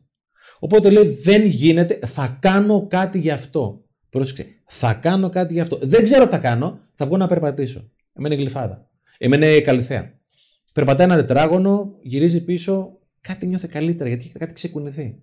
Την άλλη μέρα 1,5 τετράγωνο. Μετά λέει θα κάνω ένα χιλιόμετρο. Μετά λέει θα αρχίσω να τρέχω. Κάνω fast forward μετά από 5 χρόνια. Ο τύπος τη μέρα που είχε έρθει να μας μιλήσει έκανε το μαραθώνιο 3 ώρες 25 λεπτά. 3 ώρες 25 λεπτά φιλαράκο, 42 χιλιόμετρα και 195 μέτρα είναι πολύ βαρβάτος χρόνος. Γιατί, γιατί εκείνη την μέρα, Χρήστο, ο άνθρωπος αυτός είπε: Δεν πάει άλλο. Σήμερα θα κάνω κάτι. Δεν, ξε- ούτε χάρτη είχε, ούτε σκοπούς, ούτε αυτά που λέμε. Είχε πει ότι δεν μπορώ άλλο, φτάνει πια. Αυτό το φτάνει πια, γιατί όλοι έχουμε φτάσει σε πάτο, έτσι. Δεν υπάρχει άνθρωπος που να μην έχει φτάσει σε πάτο. Αυτό το φτάνει πια είναι το σημείο που μπορεί να αλλάξει η ζωή σου. Αυτό σε 4-5 χρόνια, από εκείνη την ημέρα το φτάνει πια με τα 120 κιλά, ήταν 65 κιλά και από τους πιο, πιο fit ανθρώπους που ξέρω. Και όταν τα βρήκε με τον εαυτό του, άρχισε να τρέχει, άρχισε σιγά σιγά να διαβάζει. Και να ενημερώνεται και να διαβάζει βιβλία και να αναπτύσσεται, να τα έχει καλύτερα με τον εαυτό του. Βρήκε μια πολύ ωραία κοπέλα, έκανε μια σχέση, πέτυχε στη δουλειά του. Είναι όλα συγκοινωνούν τα δοχεία. Άλλαξε η ζωή του γιατί εκείνο το βράδυ είπε: Φτάνει πια. Θα σηκωθώ, δεν πάει άλλο. Τι λέει ο κόσμος, Σπύρο; Λοιπόν, να πούμε ότι έχουμε θε- πολύ θετικά σχόλια. Ευχαριστούμε πάρα Ε, πολύ, βέβαια. Στέφανο, που είσαι εδώ. Να πούμε να ενημερώσουμε τους ανθρώπους ότι αυτό μάλλον είναι το πρώτο live στο YouTube του Στέφανου Ξενάκη. Και έχουμε τη χαρά και την τιμή να Έλα, γίνεται δική μου η εδώ τιμή, σε τι εμάς. λέτε τώρα, ρε παιδιά; Να είσαι καλά, Στέφανε. Και αν έχετε όρεξη, που μάλλον έχετε, να σας πω κάποιες ερωτήσεις, γιατί εδώ οι άνθρωποι έχουν πολλά πράγματα να πούν. Να δώσουμε το λόγο λοιπόν λίγο στο κοινό. Αρχικά να πούμε συλληπιτήρια στον Πανάγο. Ο Πανάγος είναι παλιά καραβάνα εδώ, Στέφανε. Ε, έχασε τη γιαγιά του. Οπότε συλληπιτήρια φίλοι να ζήσετε να τη θυμάστε. Και πάμε σιγά σιγά στη Γεωργία Κόλια. Και λέει Υποκλίνομαι, θέλω να κλάψω. Με συγκινούν τα λόγια του Στέφανου. Ευχαριστώ από καρδιάς για αυτήν την εκπομπή που μας προσφέρετε. Λέει εδώ ο, η Τζένι Παπαντίν. Ναι, αλλά αν θεωρείς νίκες αυτά τότε, αυτά τα μικρά που είπες πριν Στέφανε, αυτό που πραγματικά κερδίζεις είναι σαν να το υποτιμάς κάπως. Σαν; Να το υποτιμάς. Είναι, μια, είναι ένα μικρό βήμα προς το στόχο, ρε παιδί μου. Γιατί λες, κάποια στιγμή έχω να πάω στη Θεσσαλονίκη και κάνω το πρώτο χιλιόμετρο. Και λες, μαλάκα, εδώ πέρα στη Θεσσαλονίκη άλλα 518 χιλιόμετρα. Μμ. Και μετά κάνεις το δεύτερο χιλιόμετρο, άλλα 516. Είναι διαφορετικά να λες συν 1, συν 2, συν 5, άντε πάμε. Παρά να λες πω 518, 517, 516. Το συν 2 έχει ελπίδα. Το μείον 516 μου ρουφάει την ψυχή. Με αυτή την έννοια το λέω έτσι. Μμ. Είμαι σε αυτό που έχω πετύχει που μου δίνει κι άλλο κουράγιο να πετύχω κι άλλο έτσι. Γιατί και εγώ μου λέω μαλακές, έτσι τροφοδοτούμε. Δηλαδή κάθε φορά λέω άντε, άντε, άντε, άντε, άντε, άντε, άντε και φτάσαμε τελικά. Έτσι. Αλήθεια. Λοιπόν, Με αυτή την έννοια το, το λέω δηλαδή. είστε φοβερή παρέα, λέει η Dim Reb. Α, η Ερασμία λέει η σημερινή Πολλές γυναίκες συζήτηση- ακούω, έτσι. Ναι, δίνουμε και λίγο έτσι προτεραιότητα. Μπράβο. Τώρα θα έχουμε και τους Και πολύ καλά φίλους κάνετε. μας. Η σημερινή συζήτηση λέει Ερασμία μοιάζει με μάχη λιονταριών. Μάλλον είναι από τη Χέτη, δεν ξέρω. λοιπόν, ο Κωνσταντίνος Κοντοστάθης λέει: Δεν χορταίνουμε να σε ακούμε, Στέφανε, συνέχισε έτσι. Ο Sixpack λέει: Καλησπέρα, παιδιά. Στέφανος εξαιρετικός. Ο Κώστας Και Χρήστος, ξέρεις, Τσαρμανίδη. μαζί μιλάμε με τον Χρήστο. Μόνο δεν μπορούσα να το κάνω αυτό. Ε, είναι και το δικό μας κοινό εδώ ευγενικό, όπως καταλαβαίνεις. Δίνει προτεραιότητα στα καλεσμένα. βέβαια. Ε, πάλι καλά που έχουμε και εσάς και περνάει η σκοπιά πιο εύκολα. Χαιρετίζοντα από Ξάνθη. Μπράβο, Γεια ρε, σου, παιδιά. Κώστα μου. Μπράβο, ρε παιδιά. Και ευχαριστούμε όλα τα παιδιά που είναι εκεί πέρα στην Ξάνθη για να παίρνουμε εμεί καλά εδώ πέρα. Έτσι. Έτσι και Για να σου- είμαστε στο κέντρο της Αθήνας, να είμαστε κλεισμένοι Έτσι. και είναι τα παιδιά κάνουν σκοπιά εκεί πέρα. Και για να οπουδήποτε. γκρινιάζουμε πέρα με τον εγκλισμό μας. Μπράβο. Ευχαριστούμε πάρα πολύ. Το μικρό του, είναι ο Κωνσταντίνος. Κωνσταντίνε, ευχαριστούμε πάρα πάρα πάρα πολύ. λέει ο Αχιδήμη. Το ρώτησα άλλο ένα παιδί λέει πριν. Ποια είναι τα βιβλία που σε επηρεάσαν, Στέφανε, περισσότερο; Αν έχεις ένα-δύο έτσι να προτείνεις. Ε, η Σχολή των Θεών, Στέφανο Λιοντάνα. Ναι, ναι. Ε, ο μοναχός που πούλησε τη Ferrari είναι του δικού μου του μέντορα του Ρόμπιν Σάρμα. Και διαβάζω συνέχεια. Και ένα από τα βιβλία που διαβάζω, επειδή διαβάζω, διαβάζω πάρα πάρα πάρα πολύ, ένα από τα τελευταία αγαπημένα μου βιβλία είναι του Αντώνη του Πισάνου, το Μπορώ. Λέγεται Μπορώ, Αντώνης Πισάνος. Το βιβλίο αυτό γράφτηκε το 1933 και ουδέποτε ήταν τόσο επίκαιρο. Μάλιστα. Όσο ψάχνει κανένας, τόσο βρίσκεται. Δηλαδή είναι το κομμάτι της προσωπικής ανάπτυξης δεν τελειώνει ποτέ. Όχι, δεν τελειώνει.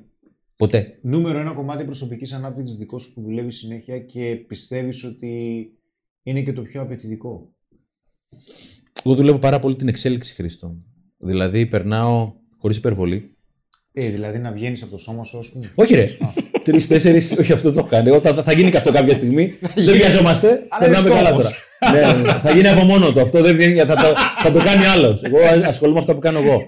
Ε, περνάω κάνα τρίωρο, τετράωρο. Ένα τρίωρο σίγουρα κάθε μέρα και εξελίσσομαι. Δηλαδή, ένα τρίωρο θα διαβάσω οπωσδήποτε μία ώρα βιβλίο χάρτινο.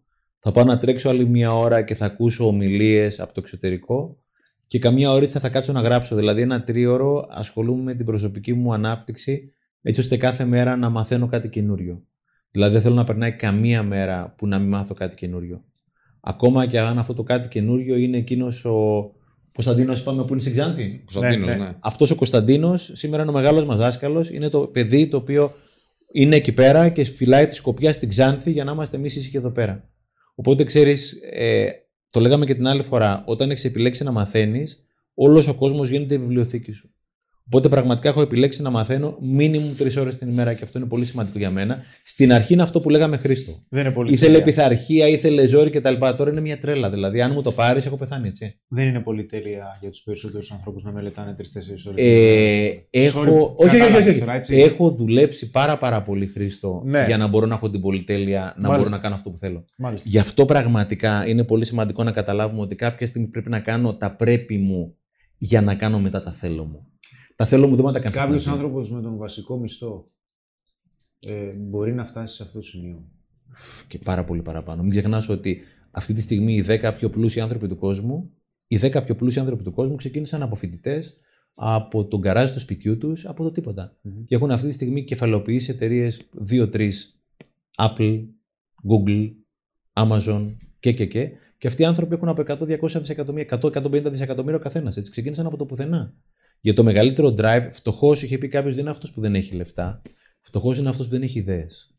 Και είναι πολύ σημαντικό να έχω ιδέες και να τις θέσω και σε εφαρμογή. Γιατί αν, κάψει, αν κάτσει κάποιος να ψάξει να δει πού θα βρω λεφτά, δεν λείπουν τα λεφτά σήμερα από την αγορά. Λείπουν οι ιδέες. Οπότε, αν έχεις μια καταπληκτική ιδέα, με crowdfunding, με διάφορους τρόπους, μπορεί να βρεις λεφτά να επενδύσουν οι άνθρωποι. Οπότε, αυτό το οποίο λείπει δεν είναι τα λεφτά. Το μεγαλύτερο κεφάλαιο είναι οι ιδέες.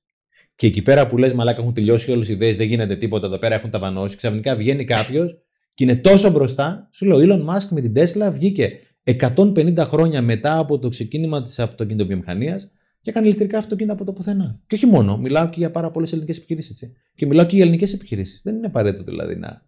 Ο Σπύρος μου κάνει νόημα. Δεν ξέρω τι νόημα μου Ξέρεις τι, έχω πολλές ερωτήσεις, αλλά είναι δύο-τρει που είναι πολύ καλές και νομίζω θα βοηθήσουν την κουβέντα. κάνει. Εντάξει. Θα δώσουν αξία στην κουβέντα, όπως λες και εσύ. Έτσι. Λοιπόν, ε, ρωτάει εδώ ένας φίλος. Στέφανε, τι γνώμη έχεις για το μετά; Για μετά το τη μετά; ζωή. Α, ε, Το μετά νομίζω, φίλε, με ό,τι ξέρω και δεν ξέρω τέλος πάντων, έχω διαβάσει, ντοκιμαντέρ που έχω παρακολουθήσει, το μετά είναι το πιο συναρπαστικό. Δεν υπάρχει πριν και μετά, είναι όλο ένα. Απλώς τώρα πλέον το αποδεικνύει και η επιστήμη, η οποία λέει ότι η ενέργεια δεν χάνεται, απλώς μετασχηματίζεται. Και λέγει κάποια στιγμή η Esther Hicks ότι υπάρχει εκεί πέρα η μπρίζα. Και σε αυτή την μπρίζα, το σόκετ αυτό που είναι στον τοίχο, βάζεις τώρα μια τοστιέρα. Και ο Στέφανος και ο Χρήσος είναι μια τοστιέρα σε αυτή τη ζωή. Και μετά φεύγει το στιέρα, ό,τι και να σημαίνει αυτό. Πεθαίνω, δεν ξέρω τι μετασχηματίζομαι. Αλλά λέει η μπρίζα είναι εκεί πέρα. Και μετά στην επόμενη ζωή μπαίνει μια φρυγανιέρα, μπαίνει μια ηλεκτρική κιθάρα. Οπότε η ενέργεια δεν χάνεται ποτέ. Ε, οπότε το πριν και το μετά το διαχωρίζουμε γιατί ουσιαστικά είμαστε αυτή τη στιγμή στην ύλη που είμαστε εδώ πέρα. Μετά γίνεται κάτι άλλο το οποίο δεν ξέρουμε, δεν είμαστε θεοί. Αλλά γνώμη δική μου, αυτά που ξέρω και έχω διαβάσει τέλος πάντων, είναι ότι είναι ένα. Δεν υπάρχει το πριν και το μετά. Είναι όλο ένα. Απλώς οι του μετά βλέπουν εμάς και λένε οι κάτω, εμείς βλέπουμε τους πάνω και λέμε εμείς είμαστε του πριν. Και όποιος δεν έχει το κόκο, την ταινία της Pixar είναι μια καταπληκτική ταινία, η οποία είναι γύρω από το πριν και το μετά. Γιατί πραγματικά τα κινούμενα σχέδια πολλές φορές αποτυπώνουν τον καλύτερο τρόπο όλο αυτό που γίνεται. Κόκο της Pixar. Ο NSGTI λέει, Στέφανη, οι άνθρωποι που σε περικλείουν, πώς αντιμετωπίζουν τον τρόπο σκέψης σου; Κοίτα, εδώ πέρα, όπως λέγαμε και την άλλη φορά, επιλέγεις τους ανθρώπους που είναι τριγύρω σου. Γι' αυτό και φίλοι μου είστε εσείς. Ήταν ο Αποστόλης ο Κουμαρίνος μέσα, είπες νωρίτερα. Ναι, ναι. ναι. Ο Αποστόλης, άνθρωποι οι οποίοι ρε παιδί μου μπορεί να μιλήσουν διαγλώσσα. Δεν σημαίνει ότι η δική μας γλώσσα είναι σωστή και τον άλλον είναι λάθος. Σε καμία περίπτωση, έτσι. Απλώς σημαίνει ρε παιδί μου ότι επιλέγει τους ανθρώπους που έχεις τριγύρω σου και είναι από τις σημαντικότερες επιλογές της ζωής σου ποιου έχεις τριγύρω σου. Οπότε, εμένα δεν με ενδιαφέρει που είναι ο άλλος, με ενδιαφέρει που θέλει να πάει. Οπότε θέλω ανθρώπους που είναι διψασμένοι να προσφέρουν, να προχωρήσουν, να αγαπήσουν, να, να, να. Με τέτοιους ανθρώπους θέλω να έχω πολλά παρεδώσει, χωρίς να σημαίνει ότι δεν έχω φίλους αδελφικούς με τους οποίους μεγαλώσαμε από μικροί και είμαστε ακόμα αδερφικοί φίλοι. Και δεν τους βλέπω κάθε μέρα. Είναι φίλοι, αλλά αυτοί βλέπω κάθε μέρα είναι παιδιά σαν και εσάς που έχουμε το ίδιο χνότο. Δεν σημαίνει ότι έχουμε το σωστό χνότο και άλλοι έχουν το λάθος χνότο. Γιατί και για τους άλλους το δικό μας μπορεί να είναι λάθος. Οπότε είναι πολύ σημαντική η επιλογή της ζωής σου ποιους ανθρώπους θα έχει γύρω σου. Νομίζω είναι από τις σημαντικότερες επιλογές ζωής σου. Γιατί γίνεσαι οι 10 άνθρωποι που έχεις γύρω σου. Με μαθηματική ακρίβεια. Πόσο εύκολο είναι να το χάσεις από τη φήμη; Ε, ουφ, νομίζω. Ε, υπήρχε στιγμή στη ζωή σου στην οποία να το χάσεις αποκλείεται. Δεν το πιστεύω. Ε, να άκουσες. Ε, είναι πολύ σημαντική ερώτηση. Εγώ προσωπικά νομίζω ότι η διαχείριση της επιτυχίας είναι πολύ πιο δύσκολη από την επίτευξή της. Δεν είναι τυχαίο ότι ο Ρωμαίος Αυτοκράτορας είχε έναν ε, άνθρωπο δίπλα που του λέγεται το Memento Mori. Θυμίσω ότι είσαι θνητός, κάποια μέρα θα πεθάνεις. Και είναι πολύ σημαντικό αυτό που λέγαμε την άλλη φορά, παιδιά, ότι να θυμόμαστε σε μερικά χρόνια, δεκαετίες, να είμαστε όλοι σκόνοι. Και μην, να, να μην παίρνουμε τον εαυτό μας πάρα, πάρα πολύ σοβαρά. Ακριβώς. Όχι σκόνη. Θα είμαστε... Δεν υπάρχει πριν και μετά. Περίμενε, ρε. Θα είμαστε σκόνοι όσον αφορά το σωματάκι μας, η ψυχή θα συνεχίζει. Αλλά είναι πολύ σημαντικό ότι να είμαστε άνθρωποι, να πατάμε κάτω στη γη. Είναι δεδομένο ότι κάποια στιγμή θα το χάσεις. Όταν δεν κάνεις ό,τι οι άλλοι άνθρωποι. Περίμενε. Πώς είναι δυνατόν να πατάς στη γη; Δώσ' μου ένα λεπτό μόνο. Ε, πατάς τη δική σου γη, θα σου πω τι εννοώ. Αλλά είναι πολύ σημαντικό. Κάποια στιγμή το χάνεις. Δηλαδή, επιτυχία, followers, το ένα το άλλο κτλ. Όμως, αν το δέντρο σου είναι να βοηθήσω να κάνω ό,τι μπορώ αυτό το δέντρο, κάποια στιγμή θα πάει στις τσουκνίδες. Αλλά μετά το ξαναμαζεύεις. Τσουκνίδες είναι οι followers, η σημαντικότητα, τα likes κτλ. Το ξαναγυρίζεις πάλι στο δέντρο. Οπότε είναι άνθρωποι, είμαστε άνθρωποι, το χάνουμε, το ξαναβρίσκουμε. Είναι πολύ σημαντικό όταν το χάνουμε να ξαναπάμε πάλι στο σκοπό της ζωής μας. Κάνει άλλη ερώτηση; Υπήρχε λοιπόν στιγμή, θα κάνω την προηγούμενη ερώτηση λίγο πιο. Ε, υπήρχε άλλη στιγμή στην οποία την άκουσες στο παρελθόν. Λες, φίλε, εντάξει τώρα, δηλαδή βιβλιαράρα που ισχύει. Εννοείται, Δηλαδή, απλώς και πέρα το μαζεύεις. δεν την ακούς Ναι, ρε, παράλογα. Λες, φίλε, κάτι έκανα, ε. Κοίτα, εκεί πέρα το κάτι έκανα είναι άλλο αυτοεκτίμηση, είναι άλλο ναρκισμό. Οπότε εκεί πέρα η γραμμή είναι πολύ λεπτό, λέγαμε και την άλλη φορά, που ο καθένας ορίζει την αυτοεκτίμηση και τον ναρκισμό. Κάποια στιγμή το χάνεις, την ψωνίζεις και μετά το μαζεύεις. Λέει φιλαράκο, θα σου πω, δηλαδή, εδώ πέρα να βοηθήσουμε. Ένα χαρτί είναι αυτό, ένα βιβλίο είναι πολύ ωραίο.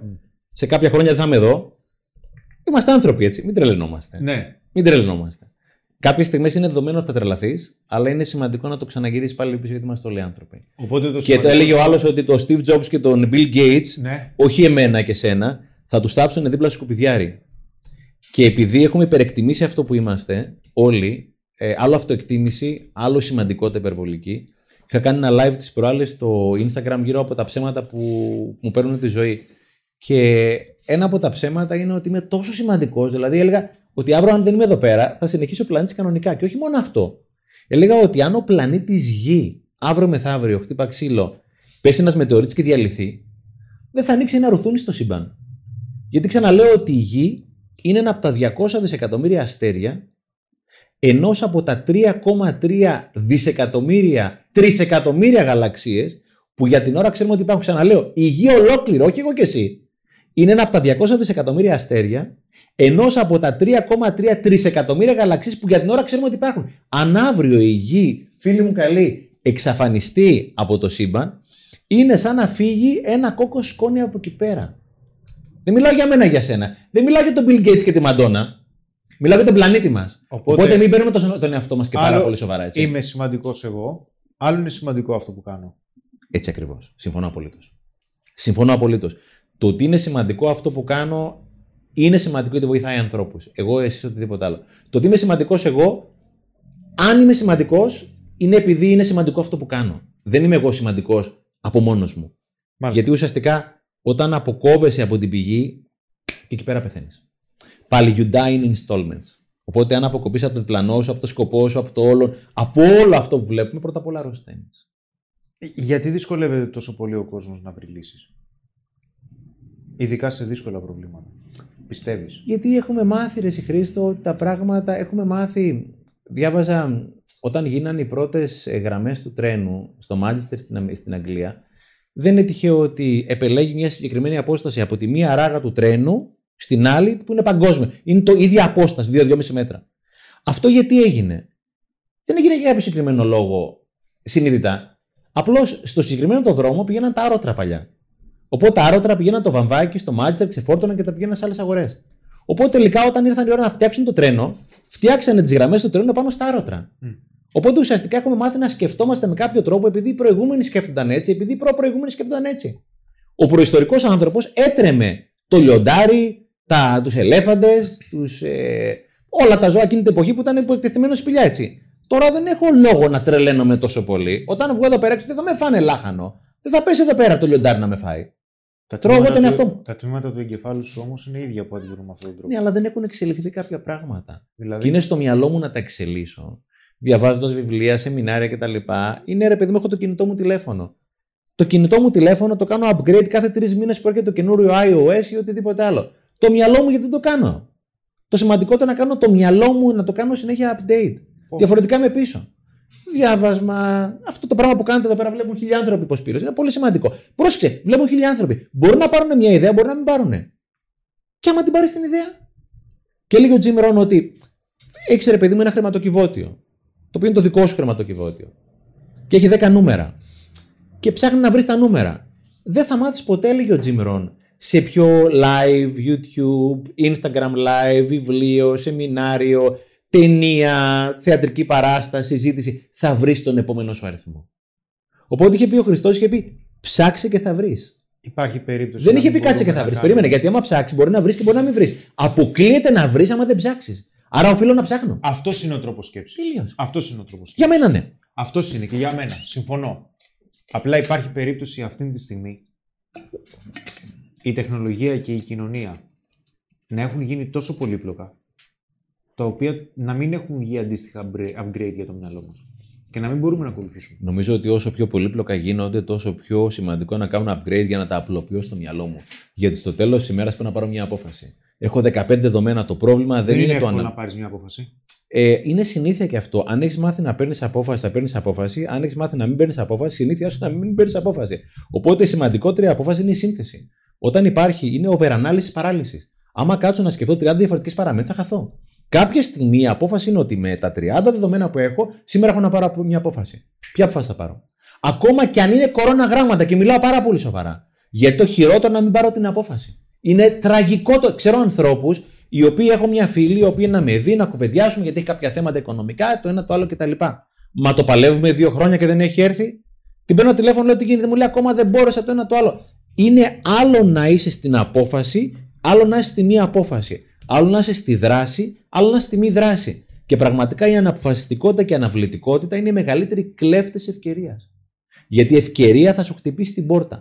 Αλλά εκείνη τη στιγμή εσύ πρέπει να έχεις φτιάξει μια πόρτα. Γιατί αν δεν έχεις πόρτα θα πάνε αλλού. Οπότε πρέπει κάποια στιγμή να ξεκινήσουν να φτιάχνουν μια ρημάδα πόρτα. Ωραία.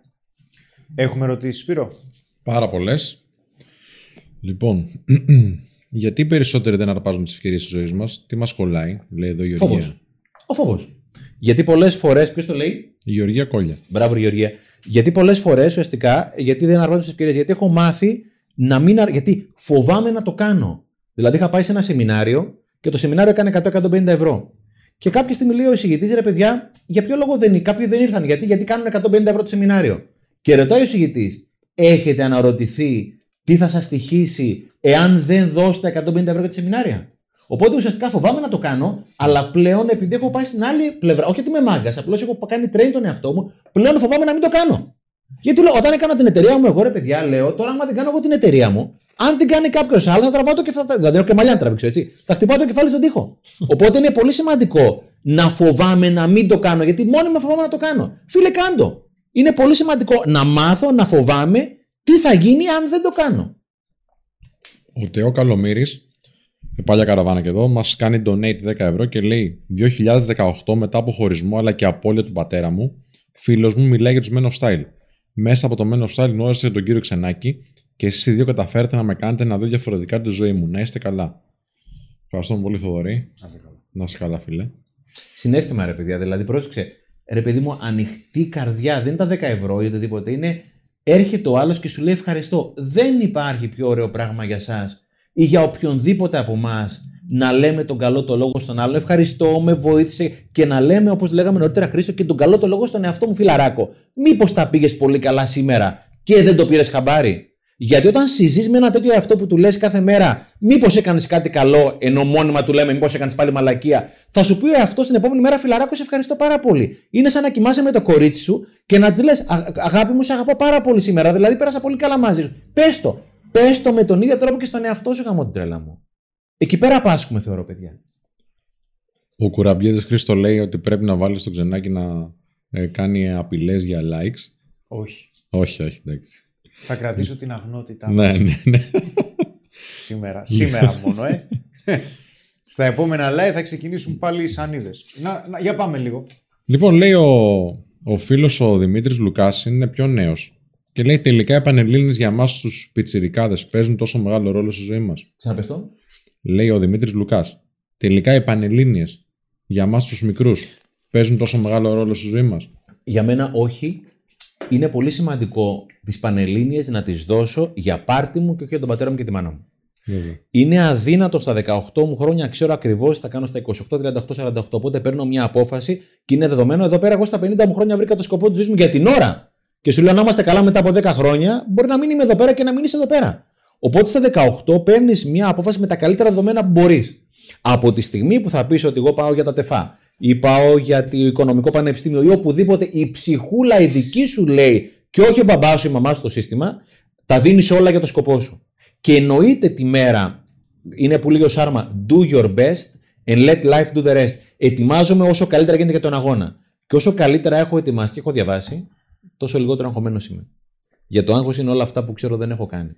Δίνω τον καλύτερο αγώνα και θα με πάει όπου είναι να με πάει. Πόσους ανθρώπους ξέρουμε που δεν μπήκαν στις πανελληνίε εξετάσεις και τα κατάφεραν πάρα πολύ στη ζωή, και πόσους ξέρουμε που μπήκαν στη σχολή που θέλανε, αράξανε και δεν θέλω να πω την άλλη λέξη. Είναι η ζωή, είναι μια συνεχής εξέλιξη και πολλές φορές νομίζουμε ότι θα περάσω πανελλήνιες, θα μπω στο πανεπιστήμιο, άντε και ένα μεταπτυχιακό καθάρισα. Φιλαράκο, μόνο ξεκίνησες τότε. Μόνο ξεκίνησες. Λοιπόν, λέει ο Γιάννης 1990 ότι αυτή η κουβέντα θα έπρεπε να μεταδίδεται σε διακαναλική μετάδοση. Α, και σταματάω τα καλά λόγια να πούμε ερωτήσεις. Στέφανε, λέει, εσύ φοβήθηκες ποτέ να κάνεις ένα μεγάλο βήμα στη ζωή σου; Συνέχεια. Συνέχεια. Συνέχεια. Και το λέγαμε στην τελευταία συνέντευξη, παιδιά, που κάναμε εδώ πέρα. Τώρα το δώρο βγαίνει στο εξωτερικό. Είμαι χεσμένος. Είμαι χεσμένος. Βγαίνει σε πολλές χώρες, σε πολλές γλώσσες κτλ. Από τη μία είμαι περήφανος, από την άλλη χεσμένος. Θα πρέπει να πάω να κάνω εγώ TEDx στα αγγλικά, που τα αγγλικά μιλάω καλά, αλλά δεν είναι η μητρική μου γλώσσα. Έχω στο, στο μυαλό μου να δώσω συνέντευξη σε κάποιους σημαντικούς ανθρώπους στα αγγλικά. Δεν είναι η μητρική μου. Χεσμένος, φίλε. Αλλά πλέον είμαι χεσμένος, αλλά λέω μαλάκα θα το κάνεις. Δεν είναι εδώ πέρα. Και σας το έλεγα την άλλη φορά που μου είχε πει ο δικός μου ο εκδότης ο Βλάσης, βγήκε το δώρο τον Ιούνιο το πρώτο του 18. Και με παίρνει Σεπτέμβριος ο Βλάσης, Σεπτέμβριο, και μου λέει καλλιτέχνη, έτσι με λέει ο Βλάση. Μου λέει το Νοέμβριο ζητήσανε από το TEDx στην Πάτρα να κάνει σε μια ομιλία TEDx. Χεσμένος. Μου λέει τι λες; Λέω θα το κάνω. Μου λέει κάτσε ρε, εσύ, να μην το σκεφτεί. Λέω θα το κάνω. Γιατί όταν είμαι ανάμεσα στο φόβο να κάνω να μην κάνω κάτι, εκείνη τη στιγμή κόβω από τον εαυτό μου τη δυνατότητα να πω όχι. Δεσμεύτηκα εκείνη τη στιγμή, λέω θα το κάνω, τελείωσε. Φοβάσαι μόνο το ότι μπορεί να μην έχεις το εφόδιο ή την ικανότητα να το κάνεις καλά ή και τις συνέπειες που αν κάτι δεν πάει καλά, αν κάτι κάνεις και δεν πάει καλά. Φοβάμαι να μην δώσω στον εαυτό μου τη δικαιολογία να μην το κάνει. Όπως έλεγε η κοπέλα. Οπότε εγώ δεσμεύτηκα, γράφτηκε το όνομά μου και το χειρότερο ήταν βέβαια προετοιμάστηκα, δούλεψα πολύ πολύ για να βγει ομιλία. Το χειρότερο ήταν ότι μετά από μια εβδομάδα, αφού είχα πει το ναι, γιατί δεν έδωσα την επιλογή στον εαυτό μου να πει όχι. Εννοείται χέζομαι, έτσι. Αλλά εκείνη τη στιγμή, επειδή είναι συνήθεια, λέω ναι. Όταν μου λέτε να έρθουμε εδώ πέρα, εδώ πέρα δεν είναι κάτι. Περνάω ούτως ή άλλως καλά, οπότε κατευθείαν ναι. Στο TEDx όμως είπα ναι. Και την άλλη εβδομάδα έρχεται η Ανδριάννα, η υπεύθυνη του TEDx, και μου λέει: Επειδή θεωρούμε ότι είσαι και πολύ καλός ομιλητής, ας σε βάλουμε το κλείσει και τελευταίος κιόλας. Ω, λέω ρε, πού είστε μου τώρα τη γάμισα. Βέβαια, το τη γάμισα, ο φόβος, τον έκανα δράση, έκανα πρόβες 3-4 ώρες την ημέρα. Δούλεψα με την Νίνα την Καλούτσα, που είναι η δασκάλα μου στο κομμάτι της φωνής, η οποία με συμβούλεψε, με βοήθησε. Έγινε ομιλία μπροστά σε 700 ανθρώπους στο πτωχοκομείο, αν θυμάμαι καλά, της Πάτρας πήγε πάρα πολύ καλά. Προβολής 700 άνθρωποι μηδενικές σημειώσεις, 18 λεπτά.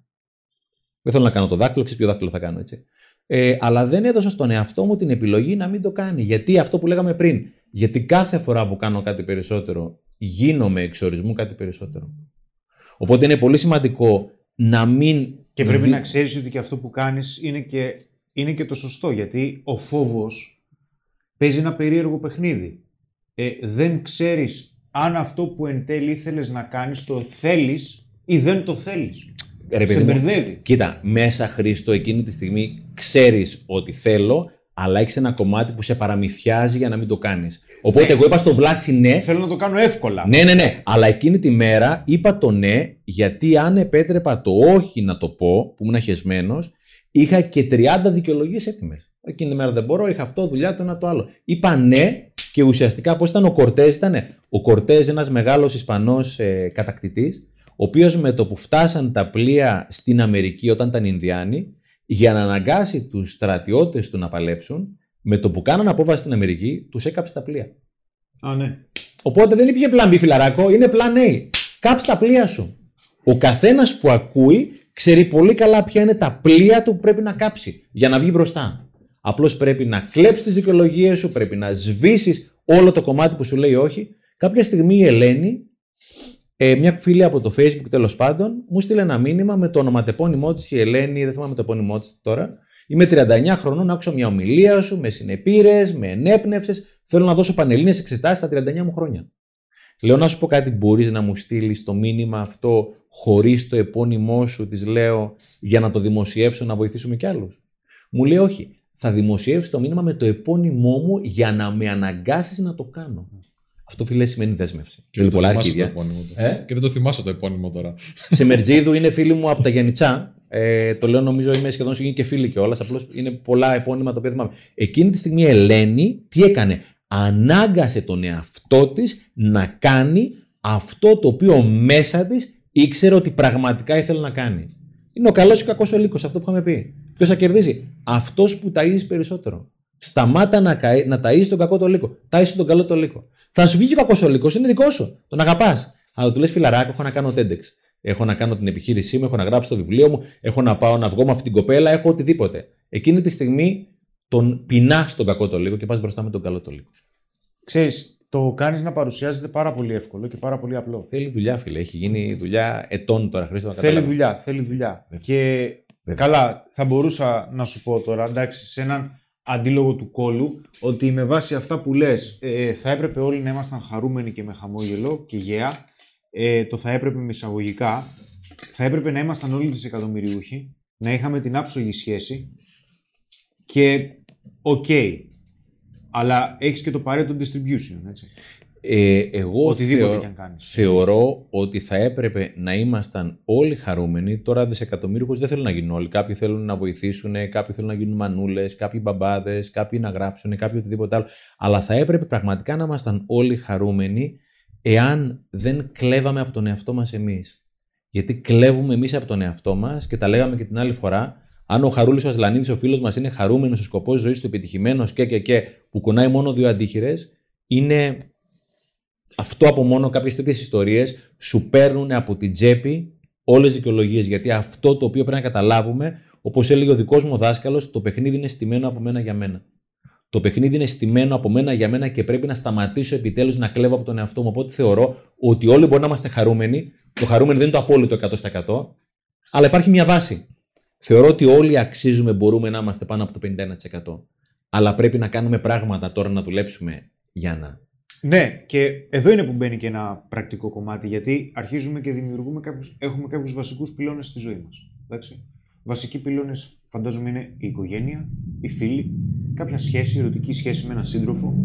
Έχουμε τον ελεύθερό μας χρόνο και καριέρα. Και για τον καθέναν η διαβάθμιση είναι διαφορετική, έτσι. Είναι διαφορετική. Γιατί έχει να κάνει με τις προσωπικές του αξίες και με την προσωπικότητά του. Και έρχεται κάποιος και σου λέει δύο πυλώνες και δεν είναι και ό,τι πιο απίθανο. Εντάξει, γιατί γενικότερα στο μεγαλύτερο ποσοστό συμφωνώ σε ό,τι λες, γιατί δεν είναι άλλη επιλογή. Δηλαδή δεν έχεις άλλον τρόπο σκέψης. Ο άλλο τρόπο σκέψης θα σε κάνει χειρότερο. That's it. Take it or leave it. Αλλά σου λέει, ε, έχω μια δουλειά στην οποία κατά πάσα πιθανότητα θέλω να πλακώσω στο ξύλο το αφεντικό μου γιατί είναι τοξικός και μου σπάει τα παπάρια. Ταυτόχρονα βρίσκομαι και σε μια συνθήκη στην οποία δεν είναι και τα πράγματα πιο εύκολα να αρχίζουν να τρέχουν. Κάνε δική σου δουλειά. Βιογραφικά. Θα δώσω δύο παραδείγματα. Έχω δύο και παραδείγματα. Έχω... Ταυτόχρονα. Κλείνω, κλείνω. Συγγνώμη. Δεν πειράζει. Και ταυτόχρονα με την οικογένειά μου δεν έχω και τις καλύτερες σχέσεις. Δηλαδή, δύο από τους πέντε σημαντικότερους πυλώνες είναι βόθρο. Απλώς πρέπει να καταλάβεις ότι τον κάθε πυλώνα δεν σου σκάει, τον έχεις δημιουργήσει εσύ. Μάλιστα. Πρόσεξε. Αύριο έχω μια ομιλία σε μια πολύ μεγάλη επιχείρηση με 5-6 ιστορίες. Μία από τις ιστορίες είναι το βουλκανιζατέρ του Χρήστου Μπαχαράκη. Είναι καλό να λέμε και τα ονόματα, στη Βουλιαγμένη. Είμαι με τις κόρες μου λοιπόν, έχω το βανάκι και τη φίλη του είναι Μανουέλα μαζί, είμαστε τρία κορίτσια και εγώ. Πηγαίνουμε σκάει το λάστιχο. Οπότε όταν χρειάζεσαι κάτι, ξέρεις που θα πας. Ξέρεις ποιοι είναι οι άνθρωποι που κάνουν καλά τη δουλειά. Πηγαίνουμε στο Βαγγέλη από κάτω, μας παίρνουμε το χαμόγελο όλα τα παιδιά. Λέω, παιδιά, βγείτε από το αυτοκίνητο έξω. Θέλω να δείτε αυτοί οι άνθρωποι πώς δουλεύουν εδώ πέρα. Είναι καλλιτέχνες. Βάζει το λάστιχο μέσα στο βαρέλι, το φουσκώνει, κάνει τον πάλωμα κτλ. Τέλος πάντων, βάζει τη θέση, μου λέει μπαμπά, όντως, γιατί αυτοί πρέπει να δίνουν ομιλίες. Και μιλάω σοβαρά, όχι εμείς. Κάποια στιγμή βλέπει το πίσω αριστερό προφυλακτήρα ο Βαγγέλη έχει βγει και ξεκουμπώσει από τη θέση του. Μου λέει Στέφανε, μπορώ να το βάλω στη θέση του. Λέω Βαγγέλη, δεν είναι δουλειά σου. Μου λέει Όχι, θέλω να το βάλω εγώ στη θέση του. Λέω Σίγουρα, μου λέει Σίγουρα. Του πήρε 5-10 λεπτά. Ήμουνα πάρα, μου λέει, αν πας στην αντιπροσωπεία, θα σε εκδίσουν. Δεν με εκδίσουν, αλλά θα πληρώσει παραπάνω. Μου λέει, θέλω να το φτιάξω εγώ. By the way, οι extra milers είναι και extra smilers. Το χαμόγελο μέχρι εδώ πέρα. Φεύγω χεσμένος από τη χαρά μου. Γιατί, Γιατί ο τύπος δεν μου έφτιαξε το λάστιχο. Τελικά μου έφτιαξε τον προφυλακτήρα. Και το extra mile το κάνει το 2%. Σου φτιάξε τη μέρα. Ακριβώς. Πιο πολύ έφτιαξε η μέρα του αυτού Χρήστο. Γιατί αυτός γουστάρει αυτό που κάνει. Και το, Ναι. οι extra milers είναι το 2%. Δηλαδή το 98% των επιχειρήσεων θα σου φτιάξει, τον προφυλακ... το, θα σου φτιάξει το λάστιχο. Το 2% θα σου φτιάξει τον προφυλακτήρα. Και λέω ότι ουδέποτε ήταν τόσο εύκολο για να πετύχεις, γιατί σε αυτό το segment δεν έχει ανταγωνισμό. Οι υπόλοιποι κάνουν δουλειά τους. Είναι άλλο να κάνεις δουλειά σου, άλλο να κάνεις wow τον πελάτη. Αυτό είναι το ένα παράδειγμα. Πάμε σήμερα με τη μεγάλη μου την κόρη, η οποία θέλει να αγοράσει ένα διπλό ποδήλατο. Έχει πρωτεύσει εκεί πέρα στο σχολείο που είναι. Της χρωστάμε και το δώρο από γενέθλια, γιορτή κτλ. Και θέλει να αγοράσει ένα διπλό ποδήλατο. Το διπλό ποδήλατο, ένα ποδήλατο ένα πίσω από το άλλο κολλημένο, με μια, πετα- με μια διπλή πεταλιέρα, το οποίο είναι μη πρακτικό, αλλά θέλει το παιδί μου να το αγοράσει, το δικαιούται. Πηγαίνουμε σε ένα μαγαζί κάπου στη λεωφόρο Βουλιαγμένης. Το βλέπουμε, το ποδήλατο είναι πολύ ακριβό, το παιδί το αξίζει. Κάποια στιγμή λέω στον πολιτή, του λέω: Μπορούμε να το βγάλουμε παρακαλώ λίγο έξω στο πεζοδρόμιο, όχι στο δρόμο για να το δοκιμάσουμε. Είναι ένα ποδήλατο ακριβό, δεν θέλω να το πάω στον δρόμο, να το δοκιμάσω λίγο εδώ πέρα έξω. Μου λέει: Δεν γίνεται. Λέω: Τι εννοείται δεν γίνεται. Μου λέει: Αυτό που, που ζητάτε δεν μπορεί να γίνει. Λέω: Γιατί. Μου λέει: Γιατί δεν μπορούμε να το κάνουμε. Λέω: Μπορεί να μου εξηγήσετε. Ε, Χρήστο, ήμουνα, είχα φρικάρει έτσι. δηλαδή, όταν πας να σκάσει 5-6 εκατοστάρικα, να πάρεις ένα ποδήλατο τη σημερινή εποχή, διπλό ποδήλατο, το οποίο δεν πουλιέται κάθε μέρα, τη σημερινή εποχή που υπάρχει κρίση. Και τον βλέπεις στα μάτια και του λες: Μπορώ εδώ πέρα στο πεζοδρόμιο, δεν θα λερώσουμε καν τα λάστιχα. Και σου λέει: Δεν γίνεται. Λέω: Μαλάκα, θέλω να τον κρεμάσω αυτόν τον άνθρωπο, έτσι. Αυτός ο άνθρωπος δεν έχει μέλλον. Έχει δημιουργήσει μόνος στην πραγματικότητά του.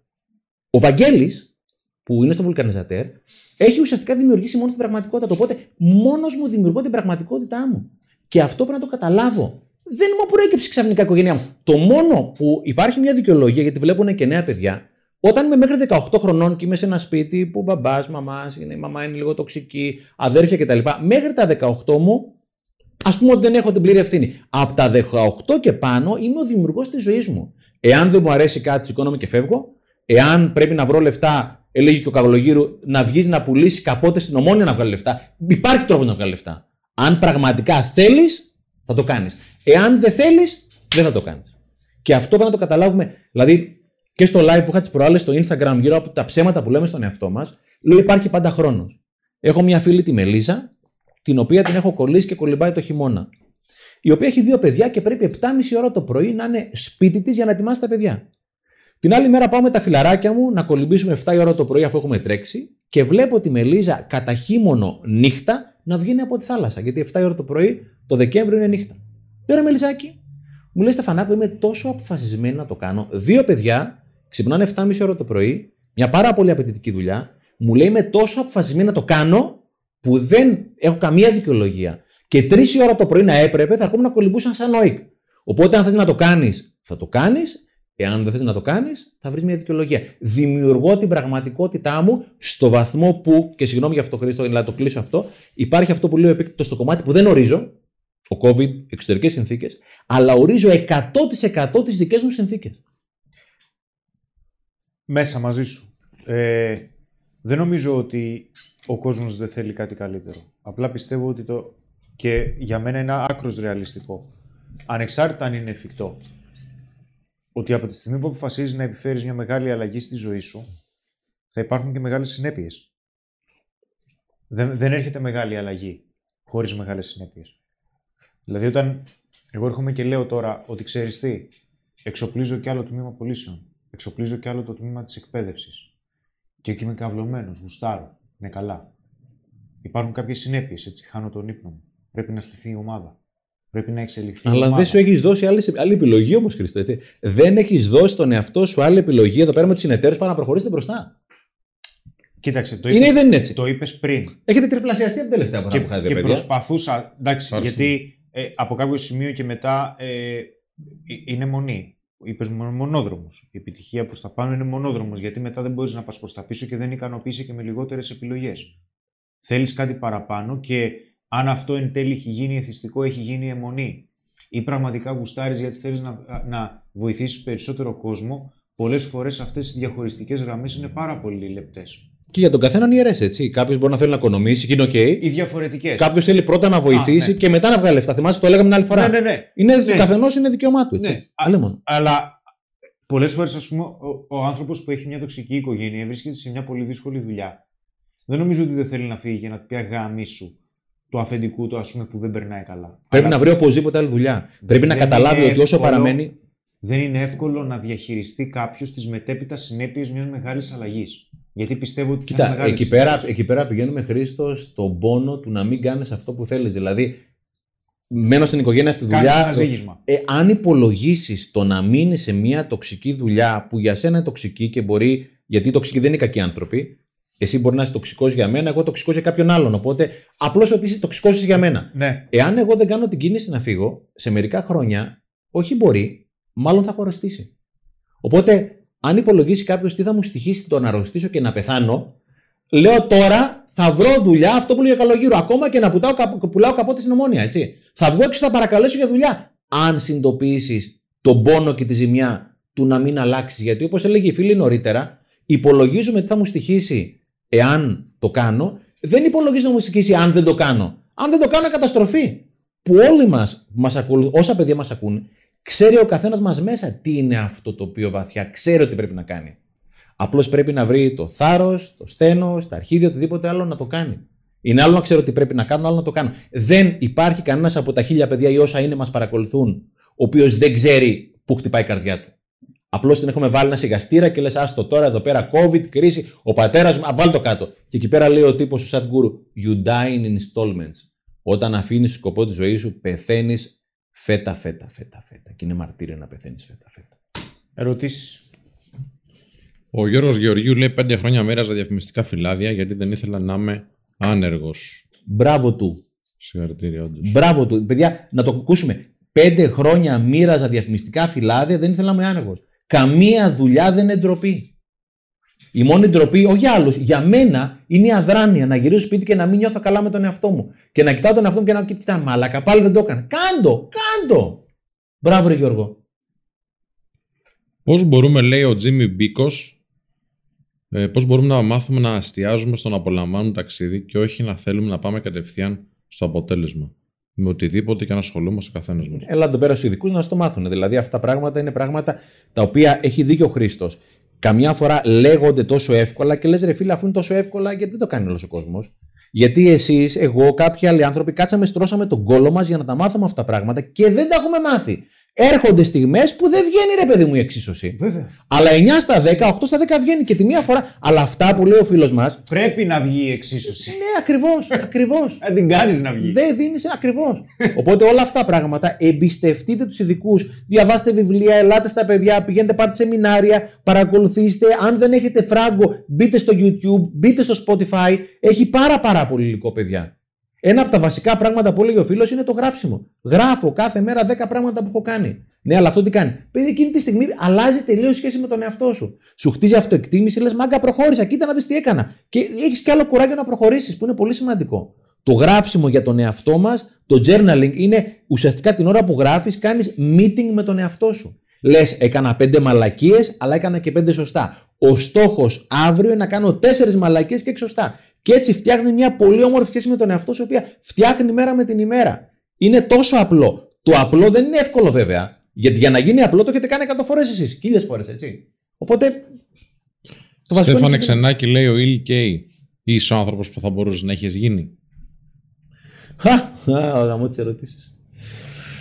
Ε, μια καταπληκτική παράσταση όταν με το καλό ξαναρχίσουν τα θέατρα είναι το Tuesdays with Mori, Τρίτες με τον Μόρι, είναι ο Βαλτινός, ο οποίος παίζει τον καθηγητή πανεπιστημίου, ο οποίος κάθε εβδομάδα πεθαίνει από καρκίνο και κάθε τρίτη πηγαίνει και τον επισκέπτεται ο, ένας παλιός του φοιτητής και ο καθηγητής περνάει κάθε εβδομάδα πιο κοντά και στο θάνατο.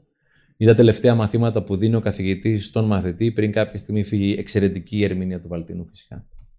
Και κάποια στιγμή, ακριβώς αυτό που λέει ο φίλος, το, ρωτάει ο, το λέει ο Βαλτινός, ο καθηγητής στον μαθητή, του λέει κάθε μέρα θα ρωτάς την ερώτηση αυτή. Είμαι αυτός που θέλω να είμαι. Δεν τελειώνει ποτέ αυτή η ιστορία αυτή. Ε, και ακόμα και να είσαι πολύ καλά και πολύ κοντά σε αυτό που θες να είσαι, συνεχίζεις, συνεχίζεις, συνεχίζεις. Όχι επειδή, δεν το, επειδή συνεχίζεις με, άλλο αγάπη, με, άλλη αγάπη και άλλο. Γιατί, ξαναλέω, το δέντρο, στοιχείο που, από όπου κατάγομαι, σε ένα χωριό στο πιτιό σε πάνω, έχει ένα πλάτονο που είναι 1300 ετών. Αυτό δεν σταματάει ποτέ. Εμείς γιατί να σταματήσουμε; Οπότε συνεχίζει, συνεχίζει, συνεχίζει να γίνει κάτι παραπάνω από αυτό που είσαι, αλλά με αγάπη και όχι με βούρδουλα. Και αυτό είναι το σημαντικότερο. Ο Παναγιώτης Δελιγιάννης λέει παιδιά μέσα σε μια μέρα βρήκα δουλειά όταν αποφάσισα ότι πρέπει να βρω. Γύρισα πάνω από 40 μαγαζιά σε μία μέρα, αλλά γύρισα σπίτι με δουλειά. Όποιος θέλει βρίσκει, σε παρένθεση, είμαι φοιτητής. Respect. Η Κέλλη Ντεμιράκη λέει: Αν είσαι 22 και θες να κάνεις πολλά πράγματα και δεν ξέρεις από πού να ξεκινήσεις, τι κάνεις. Ξεκίνα από ένα. Ξεκίνα από ένα. Ξεκίνα από ένα. Να δεις αν είναι το ένα που θέλεις. Εάν δεν σου αρέσει, κάνε το δεύτερο. Το τρίτο. Δεν υπάρχουν μαγικοί κανόνες. Το λέγαμε και την άλλη φορά στο live, παιδιά. Όπως ήταν στο, στη συνέντευξη. Όπως είναι παλιά το ραδιόφωνο το αναλογικό, παλιά, που πήγαινε στη βελόνα αριστερά, έξινε, δεξιά έξινε και κεντρά. Δεν υπάρχουν μαγικοί κανόνες. Δεν υπάρχουν συνταγές. Η, η μόνη συνταγή είναι η δράση. Βγαίνω, ξεκινάω, θα φάω τα μούτρα μου, θα ξανασηκωθώ, θα τα ξαναφάω, θα ξανασηκωθώ, θα τα ξαναφάω λιγότερο, θα ξανασηκωθώ περισσότερο. Οπότε είναι ένα παιχνίδι με τον εαυτό σου το οποίο γίνεται με αγάπη και όχι με ανταγωνισμό. Βέβαια, ε, η αγάπη προς τον εαυτό σου είναι ότι κατά πάσα πιθανότητα και η εσωτερική ειρήνη που χρειάζεται να κάνεις, γιατί το βλέπουμε και εμείς εδώ συχνά, είναι ότι μάλλον δεν θα είμαι ποτέ αρκετός. Ναι, οκ. Αυτό. Αλλά αν περιμένω εγώ να είμαι αρκετός για να αγαπήσω τον εαυτό μου, τη γάμισε έτσι. Όχι. Βέβαια από την άλλη. Για αυτά που θέλω να κάνω. Σίγουρα. Γιατί το επόμενο αλλάζει επίπεδο. Οπότε δεν θα είσαι αρκετός. Γίνε, μετά θα συνεχίσεις να μην είσαι αρκετός για το επόμενο επίπεδο. Φυσικά. Και αρχίζεις και βαζεύει. Απλώς κάποια στιγμή πρέπει να χαίρομαι με αυτό που είναι. Γιατί αύριο δεν ξέρω τι γίνεται έτσι. Οπότε είναι ωραίο να τα βρίσκω με τον εαυτό μου στο τέλος τη Για ημέρα. πόσο, για πόσο χαίρεσαι για το επίπεδο που είσαι μέχρι να βάλεις το επόμενο; Εγώ, χε- κοίτα, ο κόσμος θεωρεί ότι αν χαίρομαι θα, σταμα... θα αναβάλω. Εγώ σου λέω ότι όσο πιο πολύ χαίρεσαι, τόσο πιο πολύ αυτοτροφοδοτείσαι. Οπότε όταν κάνουμε αυτή την κουβέντα και λες φιλαράκο πήγε πάρα πολύ ωραία, μετά γυρίζεις σπίτι και λέω να κάνω κι άλλα, να κάνω κι άλλα, να κάνω κι άλλα. Ενώ ο κόσμος θεωρεί ότι άμα πω ότι χαίρομαι, θα στερήσω από τον εαυτό μου τη δράση, ας πούμε. Βέβαια, κάποιες φορές πρέπει να είμαι και πολύ ειλικρινής με τον εαυτό μου. Όταν έχω κάνει μαλακία, πρέπει να πω φιλαράκο, κάνεις μαλακία σήμερα. Απαραίτητα. Να μην αυτοπαραμυθιάζομαι. Οπότε είναι πολύ σημαντικό όταν δεν τα έχω καταφέρει καλά να είμαι έντιμο με τον εαυτό μου, όταν έχω κάνει μαλακία να έχω κάνει μαλακία, αλλά στο τέλος είσαι δύο εδώ πέρα μέσα, δεν είναι ένας. Στο πρώτο το δώρο είχα μια ιστορία που λέει δύο είσαι, εδώ πέρα είναι δύο μέσα. Όταν αυτοί οι δύο είναι καλά μεταξύ τους, είναι όλα καλά μεταξύ τους. Όταν αυτοί οι δύο είναι πλακωμένοι, είναι όλα μπουρδέλο εκεί πέρα έξω. Οπότε στο τέλος λέω την αλήθεια στον εαυτό μου, σήμερα δεν τα πήγαμε καλά, αλλά έλα να δουλέψουμε, αύριο θα τα πάμε καλύτερα. Και αυτοεκτίμηση όταν έχω την αποτυχία είναι σημαντική. Όταν έχω την επιτυχία είναι όλα καλά. Φιλαράκο στην αποτυχία, είσαι μαζί σου ή είσαι κόντρα με σένα; Πώς καταλαβαίνεις ότι είσαι κόντρα με σένα; Ε, φαίνεται. Ρε, εσύ. Βλέπεις ανθρώπους οι οποίοι βλέπω να το καταρχήν εγώ. Joy is the GPS, έλεγε ο Σάρμα πάντα. Το GPS είναι το χαμόγελο. Όταν βλέπεις ανθρώπους οι οποίοι είναι μόνιμα κατηφείς, μόνιμα βλοσιροί, μόνιμα τους στέλνε πράγματα, μόνιμα, μόνιμα, μόνιμα, είναι άνθρωποι που δεν είναι καλά με τον εαυτό τους. Οπότε για μένα ένα πολύ σημαντικό μέτρο είναι αν στο τέλος της ημέρας χαμογελάσει ή όχι. Όχι κάθε μέρα, αλλά more often than not που λέγαμε. Χαμογελάς πιο συχνά από ότι δεν χαμογελάς. Γιατί βλέπω ανθρώπους που 30 31 μέρες, 29 30 και είμαι ο τελευταίος που θα τους κρίνω. Είναι πάρα πολύ δύσκολα. Αυτός ο άνθρωπος εκείνη τη στιγμή δεν είναι καλά. Και έχω περάσει πολύ έντονα αυτή τη φάση και το καταλαβαίνω. Απλώς η ερώτηση είναι πώς θα την ξεπεράσω αυτή τη φάση. Αρκεί πρέπει να καταλάβει κιόλας ότι. Έχω περάσει από τη φάση που ήμουν 31 στα 31 κάτω. Και θέλει δουλειά, θέλει ειδικούς ανθρώπους, θέλει γράψιμο. Και κάποια στιγμή πρέπει πραγματικά, πραγματικά να αφαιθείς και να νιώσεις την απώλεια, το πένθος, τον ταούνιασμα, αλλά να μην μονιμοποιηθεί. Γιατί αν μονιμοποιηθεί, μονιμοποιείται. Ωραία. Έχεις μία σχέση με τον εαυτό σου και λες, ξέρεις κάτι, δεν είναι και πολύ καλά η ζωή μου. Και αποφασίζεις να φτιάξεις και κάποιους πυλώνες, όπως σου είπα πριν. Και λες, ξέρεις τι, ας αρχίσω να βελτιώνομαι σε αυτούς τους πυλώνες. Ναι, Α αρχίσω να τα φτιάχνω, ρε παιδί μου. Πέντε είναι. ναι. Αν είναι αυτοί που είπα. Πέντε είναι οι βασικοί πυλώνες. Μμ. Θέλω για παράδειγμα να ξεκινήσω να φτιάχνω την καριέρα μου. Τώρα, ας πούμε, που είμαστε λες και έχει πέσει κομίτης. Ή έτσι νομίζουν κάποιοι. Γιατί μπορεί να είναι και μια εποχή η οποία να έχουν δημιουργηθεί ευκαιρίες που δεν βλέπουμε. Πώς το στείλεις; Ξεκινάς από κάπου. Πρώτα απ' όλα για τις ευκαιρίες. Επειδή αυτός ο κομίτης που είναι αντικειμενικά μια δυσκολία για να μην λέμε μαλακίες, μία από τις ιστορίες που θα πω αύριο στην ε, εταιρεία που θα μιλήσω είναι ένα μπαράκι στοιχείο, το οποίο από εκεί πέρα κατάγομαι, που τον Μάρτιο του 20 το Osbar, το οποίο είναι στο κέντρο της χώρας, από τη μέρα που έκλεισαν τον Μάρτιο στο πρώτο lockdown τα μαγαζιά, ο τύπος μέσα σε 10 μέρες το πολύ επανεφίβρε όλο το μοντέλο του, όλα τα κοκτέιλ και στοιχείο έχει πολύ νεολαία γιατί έχει και το Πανεπιστήμιο του Αιγαίου και το στρατό, τα επανασχεδίασε, τα βάλε σε ειδικές συσκευασίες, έβαλε ειδικά ετικετάκια, τα μοίραζε ουσιαστικά, ε, έκανε delivery, ακόμα και τα παγάκια τα είχε σε ειδική σακούλα, είχε κάνει brand απ' έξω το όνομα του μαγαζιού του. Ειδικά σου βερ, το λέω καλά, με το όνομα του μαγαζιού του. Οπότε σου ερχότανε, δεν σου ερχόταν delivery τα ποτά, τα κοκτέιλ, σου ερχότανε κάτι το οποίος σου φτιάχνε την ημέρα. Ένα πραγματικά, ένα, ένα δώρο σου ερχότανε. Ο τύπος κάποια στιγμή μίλησα μαζί του με ένα παιδί που δούλευε εκεί πέρα, λέει «Αυ- αύξησε μου τον τζίρο μας. Δηλαδή, για ποιο λόγο μέσα στη δυσκολία να μην ψάχνουμε να βρούμε κάποιους που τα κατάφεραν καλά, όσο καλύτερα γίνεται, και να ψάχνουμε συνέχεια να βρούμε τους ανθρώπους που δεν τα κατάφεραν, που υπάρχουν και αυτοί. Αλλά και αυτοί που δεν τα κατάφεραν θα εμπνευστούν από αυτούς που τα κατάφεραν. Οπότε ουσιαστικά το κακό το παραμύθι είναι υπερπουλημένο. Και νομίζω ότι έχει έρθει η ώρα να πουλήσουμε το καλό το παραμύθι, γιατί κάθε ιστορία έχει και την καλή και την κακή της πλευρά. Είναι το 99% ακούς για το Το πρόβλημα. έλεγες και σε ένα post στο, στο, στο Facebook. Γιατί θα διαδώσεις το κακό νέο. Γιατί πιστεύω ότι θέλουμε να επιβεβαιώσουμε Ότι ξέρεις τι, εγώ είμαι έτσι, γιατί όλα πηγαίνουν σκατά. Έχεις απόλυτο δίκιο. Γιατί στο τέλος δεν θέλω να αλλάξω. Γιατί δεν θέλω Γιατί να. εγώ δεν φταίω. Γιατί άμα δω εσένα τώρα, γιατί ε, ήρθες, ήρθες την προηγούμενη φορά, εμείς είμαστε συνεχώς σε εξέλιξη. Ήρθες την προηγούμενη φορά και κάναμε την εκπομπή. Και αρχίζεις και λες, όπως μου είπες και τώρα, διαβάζω τρεις ώρες, μπορεί και άλλη μια ώρα να κάνω διαλογισμό, άλλη μια ώρα κάνω windsurfing σε ουράνιο τόξο και μετά καβαλάω ένα μονόπλαιο, το, μου έρχεται να τον πνίξω, λέω τώρα. Λέω, μου έρχεται να τον πνίξω. Αλήθεια σου λέω.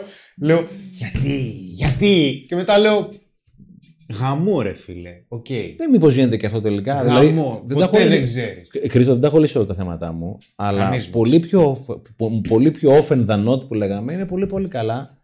Παρατηρώ. Γιατί εγώ έχω αποφασίσει. Πρόσεξε για τη δράση και το σκοπό της ζωής, ρε παιδιά. Είναι μαγικό.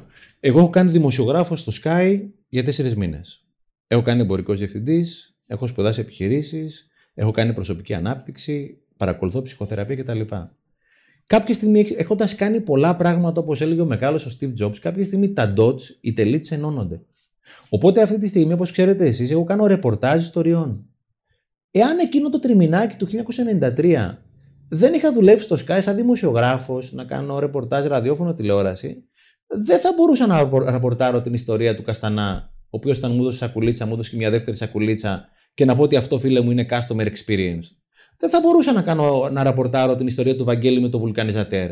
Δεν θα μπορούσα να ραπορτάρω αρνητικά, και φυσικά δεν πρόκειται να πω πιο ποδηλατάδικο ήταν, του ανθρώπου ο οποίος ήταν πραγματικά αντιπαράδειγμα. Οπότε κάποια στιγμή κάνω αυτό, κάνω αυτό, κάνω εκείνο και μετά σε όλα αυτά τα πράγματα που κάνω, γιατί κάθε φορά που κάνεις κάτι, ακόμα και ο φίλος να περάσει πανελίνε και να μην είναι η σχολή που θα ακολουθήσει, έχει πάρει κάτι. Οπότε ένα κυκλάκι εδώ, ένα κυκλάκι εδώ, ένα κυκλάκι εδώ. Κάποια στιγμή υπάρχει μια τομή ανάμεσα στα κυκλάκια. Διάβαζα ένα βιβλίο καταπληκτικό για το intersection για τομή, που έχεις καταφέρει κάτι που είσαι μόνο εσύ. Γιατί όταν εγώ παρακολουθούσα προσωπική ανάπτυξη σεμινάρια στον Καλογύρου και και και, λέγανε της προσωπικής ανάπτυξης, μην πηγαίνετε στους ψυχολόγους. Πήγαινα στους ψυχολόγους, λέγανε μην πηγαίνετε προσωπική ανάπτυξη. Εγώ τους έγραψα κανονικά, ξέρετε πού και πήγα και στους δύο. Και το ένα μου έδωσε ρίζες και το άλλο μου έδωσε φτερά. Δηλαδή, εγώ μπορώ να ονειρευτώ Μάλιστα. ένα καλύτερο κόσμο, αλλά επειδή έχω δουλέψει πολύ το συνέστημα, μπορώ να πατήσω κάτω και μπορώ να επιτρέψω τον εαυτό μου να νιώσει το συνέστημα, ακόμα και αν είναι δυσάρεστο συνέστημα. Γιατί, γιατί αφέθηκα να κάνω πάρα πολλά πράγματα στη δράση και κάθε φορά που μ- υπάρχει μια αφορμή, λέω να το κάνω και αυτό, να το κάνω και αυτό, να το κάνω και αυτό.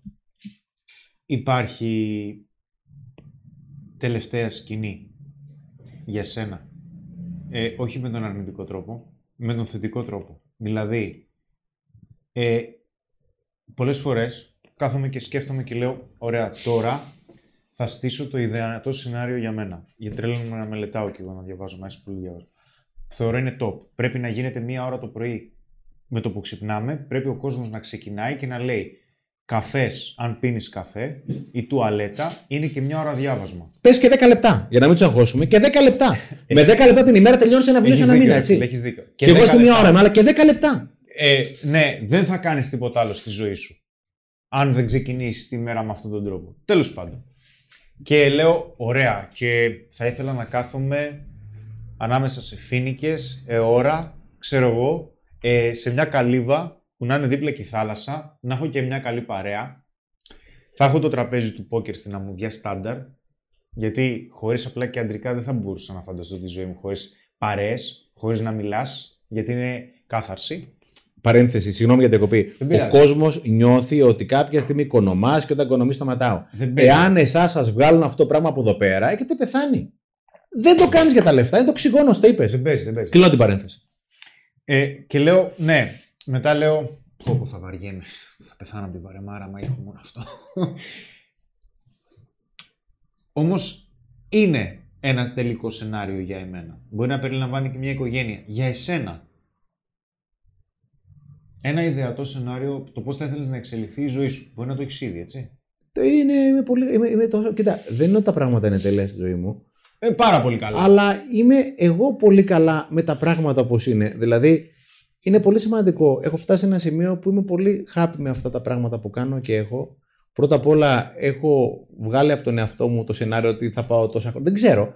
Οπότε, αν σήμερα είναι η τελευταία μου μέρα, είμαι με τα φιλαράκια μου, περνάω καλά. Οπότε, κάνουμε, ξέρεις, αυτό που λέω ότι όταν ο, ο άνθρωπος κάνει σχέδιο, ο Θεός χαμογελάει. Είσαι καλά φιλαράκο σήμερα. Ωραία, μια ωραία μέρα. έχεις το σκοπό σου, έχεις το στόχο σου, όλα αυτά που λέγαμε νωρίτερα. Αλλά ζήσε με το ενδεχόμενο ότι μπορεί αύριο να μείνεις εδώ πέρα. Γιατί οι περισσότεροι από εμάς αγχωνόμαστε. Αυτό εδώ πέρα, ρε παιδί μου, είναι σήμερα είναι μια χαρά. Το μόνο σίγουρο με αυτό εδώ πέρα είναι ότι κάποια στιγμή θα σπάσει. Το μόνο σίγουρο είναι ότι αυτό εδώ πέρα που είναι η ζωή, κάποια στιγμή θα φύγει. Ο πολύς ο κόσμος είναι αυτό και τα 3.000 κρούσματα και 4.000 κρούσματα και το τρίτο κύμα και το τέταρτο κύμα και η τάδε φιλαρακό. Αντί κάθε μέρα να ταλαιπωρήσει με αυτό το πράγμα ότι θα σπάσει και μήπως σπάσει σήμερα, αύριο, μεθαύριο, τι θα γίνει; Να μην πανηγυρίσει κάθε μέρα που είναι ολόκληρο εδώ πέρα One Piece. Και λέγει ο Νατζέμι, γιατί να μην χρησιμοποιούμε τη ζωή σαν πηγή για χαρά και τη χρησιμοποιούμε για πηγή, για, σαν πηγή για πόνο; Για μένα κάθε μέρα από αυτό εδώ πέρα λέω πω πω φιλαράκο τι καλά. Και εννοείται δεν κάθομαι στη δράση και όλα αυτά που ξέρεις Χριστό. Και από την άλλη το σημαντικότερο είναι και αυτό το live που είχα στο Instagram και με κάτι φίλους και με το Χαρούλη και με τον Αποστόλη ας πούμε, τους έλεγα την ιστορία του πατέρα μου που ήμουν κοντά στον πατέρα μου τις τελευταίες τους στιγμές, ας πούμε, που ήταν σε καταστολή, στην εντατική κτλ. Ο Μπαγάς χαμογελούσε. Δηλαδή είχε το ένα από τα δύο του μάτια ανοιχτό και χαμογελούσε. Τις τελευταίες στιγμές είναι πολύ σημαντικό να κάνουμε εικόνα τις τελευταίες μας στιγμές, έτσι. Ε, γιατί το χτύπα ξύλο δεν είναι για να πεθάνω, το χτύπα ξύλο είναι για να μην ζήσω.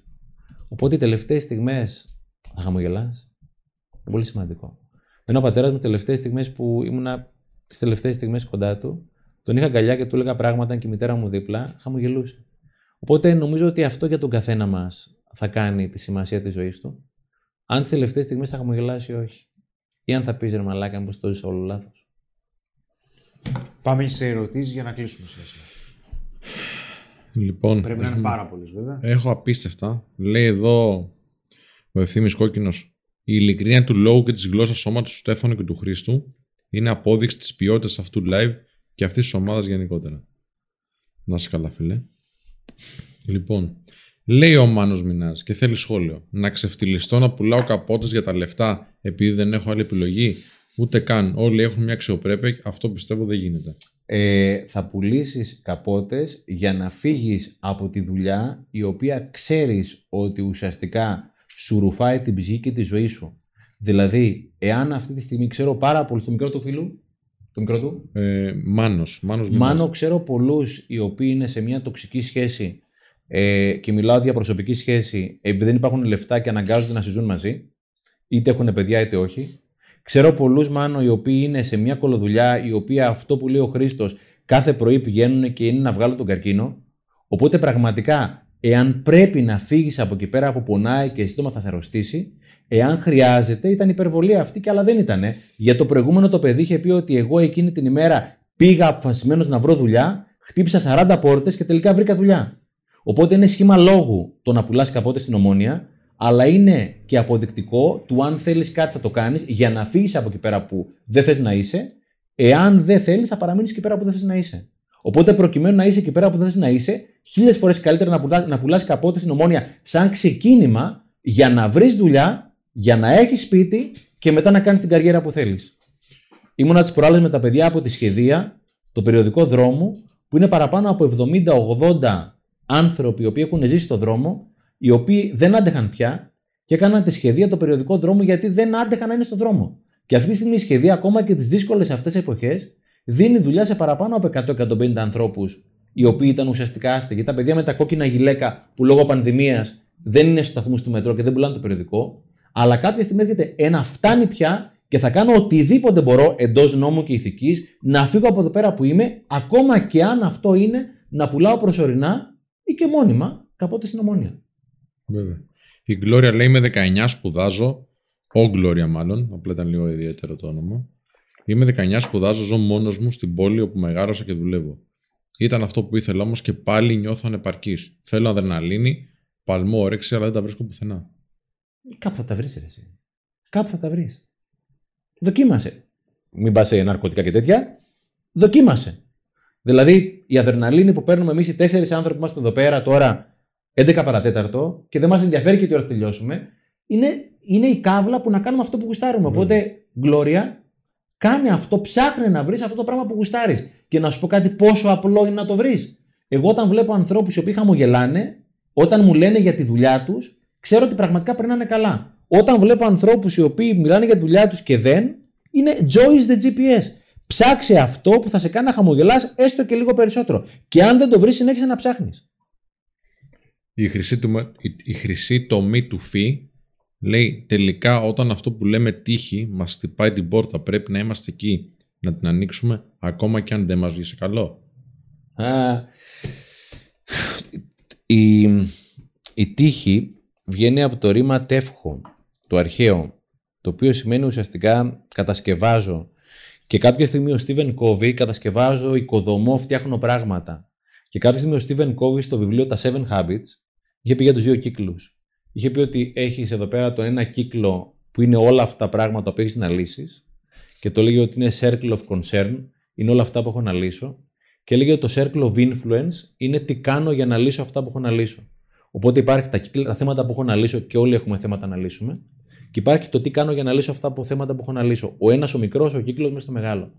Και έλεγε ο Κόβι, ο συγχωρεμένος ο Κόβι, έλεγε ότι η μόνιμη δουλειά, η μόνη δουλειά που μου δώσε ο Θεούλης, είναι ο δεύτερος ο κύκλος, το circle of influence, να είναι όσο πιο μεγάλο γίνεται με σκοπό να υπερκαλύψει τον αρχικό κύκλο. Και έλεγε ο Κόβι ότι ανάμεσα στον μεγάλο τον κύκλο και στον μικρό κύκλο υπάρχει μία φέτα την οποία δεν την έχω καλύψει. Και ήμουνα σε μια ομιλία του και λέει ρε παιδιά, πώς λέγεται αυτή η διαφορά μεταξύ των θεμάτων που έχω να λύσω και το τι κάνω για αυτό που έχω να λύσω; Δεν το βρήκαμε. Κοντολόγηση λέγεται τύχη. Και αναρωτήθηκε ο Κόβι, μήπως τελικά η τύχη είναι όλα αυτά που δεν έχω κάνει για να έχω αυτό το οποίο θέλω. Οπότε η δουλειά η δική μου είναι να κάνω ό,τι καλύτερο μπορώ για να λύσω αυτό που έχω να λύσω, να βρω αυτό που θέλω να βρω και όσο πιο πολύ κάνω, τόσο πιο πολύ μειώνεται το παράγοντα τύχη. Οπότε νομίζω ότι πραγματικά τύχη είναι όλα αυτά που δεν έχω κάνει για να έχω αυτό που θέλω. Οπότε, by the way, ναι, είναι πολύ σημαντικό να είμαι εκεί πέρα να ανοίξω την πόρτα. Και δεν θα ξέρεις ποτέ αν ήταν η σωστή, το σωστό άνοιγμα της πόρτας. Πας σε μια σχέση, ρε παιδί μου. Εγώ έχω κάνει δύο παιδιά, ε, έχω χωρίσει και κάποιος θα μπορούσε να πει κάλλιστα ότι αυτός ο γάμος ήταν αποτυχημένος. Για μένα που χώρισα, καταρχήν με την πρώην γυναίκα μου περάσαμε κάποια πολύ ωραία χρόνια, κάναμε δύο παιδιά. Εάν δεν την είχα γνωρίσει τότε, μπορεί να μην είχα παιδιά αυτή τη στιγμή. Οπότε είναι λάθος. Το γεγονός ότι τελικά δεν τα βρήκαμε, μπορεί κάποιος να πει ότι είναι λάθος τότε που παντρευτήκαμε. Για μένα, οτιδήποτε κάνω και με τα δεδομένα εκείνη της στιγμής ξέρω ότι είναι το καλύτερο για μένα, είναι το σωστό. Γιατί υπάρχει μια έκφραση, μετά Χριστόν είμαστε προφήτες. Το θέμα είναι καλείσαι τώρα να πάρεις μια απόφαση με τα τωρινά δεδομένα. Είναι σωστή απόφαση; Χτυπάει η καρδιά σου; Λέει ο Βασιλεύς, είστε καταπληκτικοί. Προσωμιάζει συζήτηση γύρω από φωτιά μέχρι το πρωί με τα πάντα μέσα. Πάντα τέτοια. Ο Άλεξ Κέι λέει: Στέφανε, πώς πιστεύεις θα είναι η ζωή μετά τον ιό; Σε ποια φάση θα έχουν περάσει σχέσεις μεταξύ των ανθρώπων; Για κάποιους καλύτερη, για κάποιους χειρότερη. Ε, το λέγαμε και στην έντευξη εκείνη που το κουβεντιάζαμε αν τα πράγματα θα είναι καλύτερα μετά τον ιό, για κάποιους θα είναι καλύτερα, για κάποιους χειρότερα. Και η ερώτηση είναι, κάποιοι θα μάθουν, κάποιοι δεν θα μάθουν. Θα πάρουν τα μαθήματα, κάποιοι όχι. Και κάποια στιγμή το κουβεντιάζαμε και με είχε ρωτήσει κάποιος τελικά ποιοι θα μάθουν. Και η γνώμη δική μου είναι θα μάθουν αυτοί που έχουν μάθει να μαθαίνουν. Γιατί αυτοί που έχουν μάθει να μαθαίνουν θα μάθουν και από τον ιό. Αυτοί που έχουν μάθει να γκρινιάζουν θα γκρινιάζουν από τον ιό. Αυτοί που έχουν μάθει να βρίσκουν τη λύση μέσα στο πρόβλημα ακόμα και αν λύση είναι το καλύτερο δυνατόν μπορώ για τη δεδομένη στιγμή, θα βρουν τη λύση μες στο πρόβλημα. Αυτοί που έχουν μάθει να βρίσκουν το πρόβλημα μες στη λύση, δεδομένου ότι είναι φύση προβληματική κατάσταση αυτή τη στιγμή, έχει ένα πολύ σημαντικό πρόβλημα, έτσι, αντικειμενικά. Θα βρουν πάλι το πρόβλημα στη λύση. Οπότε αυτό που έχω μάθει να κάνω, θα το κάνω και μετά από τον ιό και κάθε φορά η κρίση δεν βγάζει κάτι καινούριο, αποκαλύπτει αυτό που έχουμε μέσα μας. Οπότε η κρίση αποκαλύπτει αυτό που έχουμε μέσα μας. Είναι σαν μια λίμνη που κατεβαίνουν τα νερά της και αναδεικνύεται με αλφαγιώτα αυτό που υπάρχει μέσα. Οπότε να δουλεύουμε τον εαυτό μου είναι εξαιρετικά σημαντικό γιατί έρχονται δυσκολίες όπως αυτή η κρίση και πραγματικά αυτοί που είναι δουλεμένοι θα τα καταφέρουν καλύτερα από αυτούς που δεν το έχουν δουλέψει. Αυτή είναι η γνώμη δική μου τουλάχιστον. Τελευταία; Άλλη μια ερώτηση. Άλλη μία. Να πω ότι επειδή μου έχουν στείλει κάποιοι φίλοι μήνυμα, Τρώει κανένα glitch στο YouTube, παιδιά. Αν δείτε ότι σας έχει κάνει unsubscribe, πατήστε στο subscribe, πατήστε και το καμπανάκι. Και αν είστε νέοι εδώ, φυσικά πατήστε στο subscribe για να δείτε και τα υπόλοιπα βίντεο του Men of Style. Α, νομίζω ότι θα κλείσουμε με την ερώτηση του Χρήστο Νικολόπουλου, ο οποίος λέει: Κύριε Ξανάκη, εκτός από αγώνα σε ατομικό επίπεδο, ποια είναι η γνώμη σας για τη συλλογική δράση του κόσμου; Είναι ρε, Νικός. Χρήστος Νικόλαος. Χρήστος. Ε, είναι κάποιοι άνθρωποι που έχουν μάθει να δουλεύουν stand-alone μόνοι τους. Είναι κάποιοι άνθρωποι που έχουν μάθει να δουλεύουν σε ομάδα και νομίζω ότι κανένας δεν μπορεί να πετύχει τίποτα μόνος του. Είναι μια ψευδέστηση ότι μπορώ να πετύχω κάτι μόνος μου. Και αυτή η κρίση θεωρώ ότι πρέπει να μας φέρει όλους μαζί. Αποδείχθηκε σε πείσμα του αντιθέτου ότι όλος ο πλανήτης είναι ένα μικρό γαλατικό χωριό και ξαφνικά από τη μία μέρα στην άλλη αρρωστήσαμε όλοι και αν δεν κάτσουμε όλοι μαζί με τον Παγκόσμιο Οργανισμό Υγείας όλες οι υπερδυνάμεις, γιατί ξέρεις οι υπερδυνάμεις είναι πολύ αστείο γιατί τελικά αποδεικνύεται για μία ακόμα φορά ότι η μόνη υπερδύναμη είναι η φύση και ο Θεός. Οπότε αν δεν κάτσουμε ενωμένοι να ξεπεράσουμε το θέμα της πανδημίας, το θέμα το οποίο νομίζω ότι είναι στα τελευταία του, θέλω να πιστεύω, ε, αν δεν κάτσουμε ενωμένοι ή συνεργαζόμενοι τουλάχιστον να βγούμε την επόμενη, την επόμενη μέρα με την, επόμενη, με την οικονομική συνεργασία Αμερική, Ιαπωνία, Ευρώπη και αντί να κάτσουμε να δούμε τι είναι αυτά τα πράγματα που μας ενώνουν και όχι μας χωρίζουν, φοβάμαι ότι το ανθρώπινο γένος δεν έχει ακόμα πολλούς αιώνες ζωής σε αυτόν τον πλανήτη. Ο πλανήτης θα συνεχίζει να ζει, αλλά το ανθρώπινο γένος, όπως φύγανε δεινόσαυροι, δεινόσαυροι τουλάχιστον κάτσα κάποια εκατοντάδες εκατομμύρια χρόνια, η, το ανθρώπινο γέγονος σύντομα θα αποβληθεί από τη γη αν δεν λύσουμε το θέμα των πυρηνικών, αν δεν λύσουμε το θέμα της κλιματικής αλλαγής που είναι τεράστιο και αν δεν λύσουμε το θέμα της τεχνητής νοημοσύνης, είναι τα τρία θέματα που είναι η ατζέντα του Χαράρη, νομίζω ότι σαν γένος ανθρώπινο δεν έχουμε πάρα πολύ μέλλον στον πλανήτη. Οπότε για μένα η συλλογικότητα είναι ο μοναδικός δρόμος. Στεφάνης, ευχαριστώ πάρα πολύ. Θέλω κι εγώ να πιστεύω ότι αυτό ήταν ζέσταμα. Για το τι έρχεται στο μέλλον. Εντάξει. Ευχαριστώ, ευχαριστώ πάρα πάρα πολύ. Και Σπύρο, ευχαριστώ μου με την Ε, Εμείς μάχη. ευχαριστούμε. Ευχαριστούμε πάρα πολύ, Στέφανο. Εγώ, παιδιά. Ευχαριστούμε πολύ. Στέφανη, σε ευχαριστώ πολύ προσωπικά.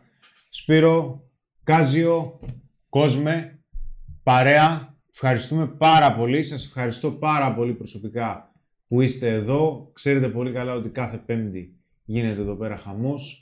Σήμερα ήταν μια πολύ ξεχωριστή Πέμπτη γιατί ήταν και το πρώτο live του Στέφανου Ξενάκη. Κάνε μια κουβέντα η οποία προσωπικά την θεωρώ ζέσταμα. Εντάξει, τώρα που πλησιάζει το τέλος, ε, δεν ήθελα σήμερα να πιέσω. Ελπίζω να το Δεν μπορώ να το πω σήμερα. Εντάξει. Λοιπόν, περάσαμε πάρα πολύ καλά. Από μένα να είστε καλά, φιλιά. Γεια χαρά και από μένα. Καλό βράδυ. Bye. Καλό βράδυ. Καλό βράδυ, παιδιά.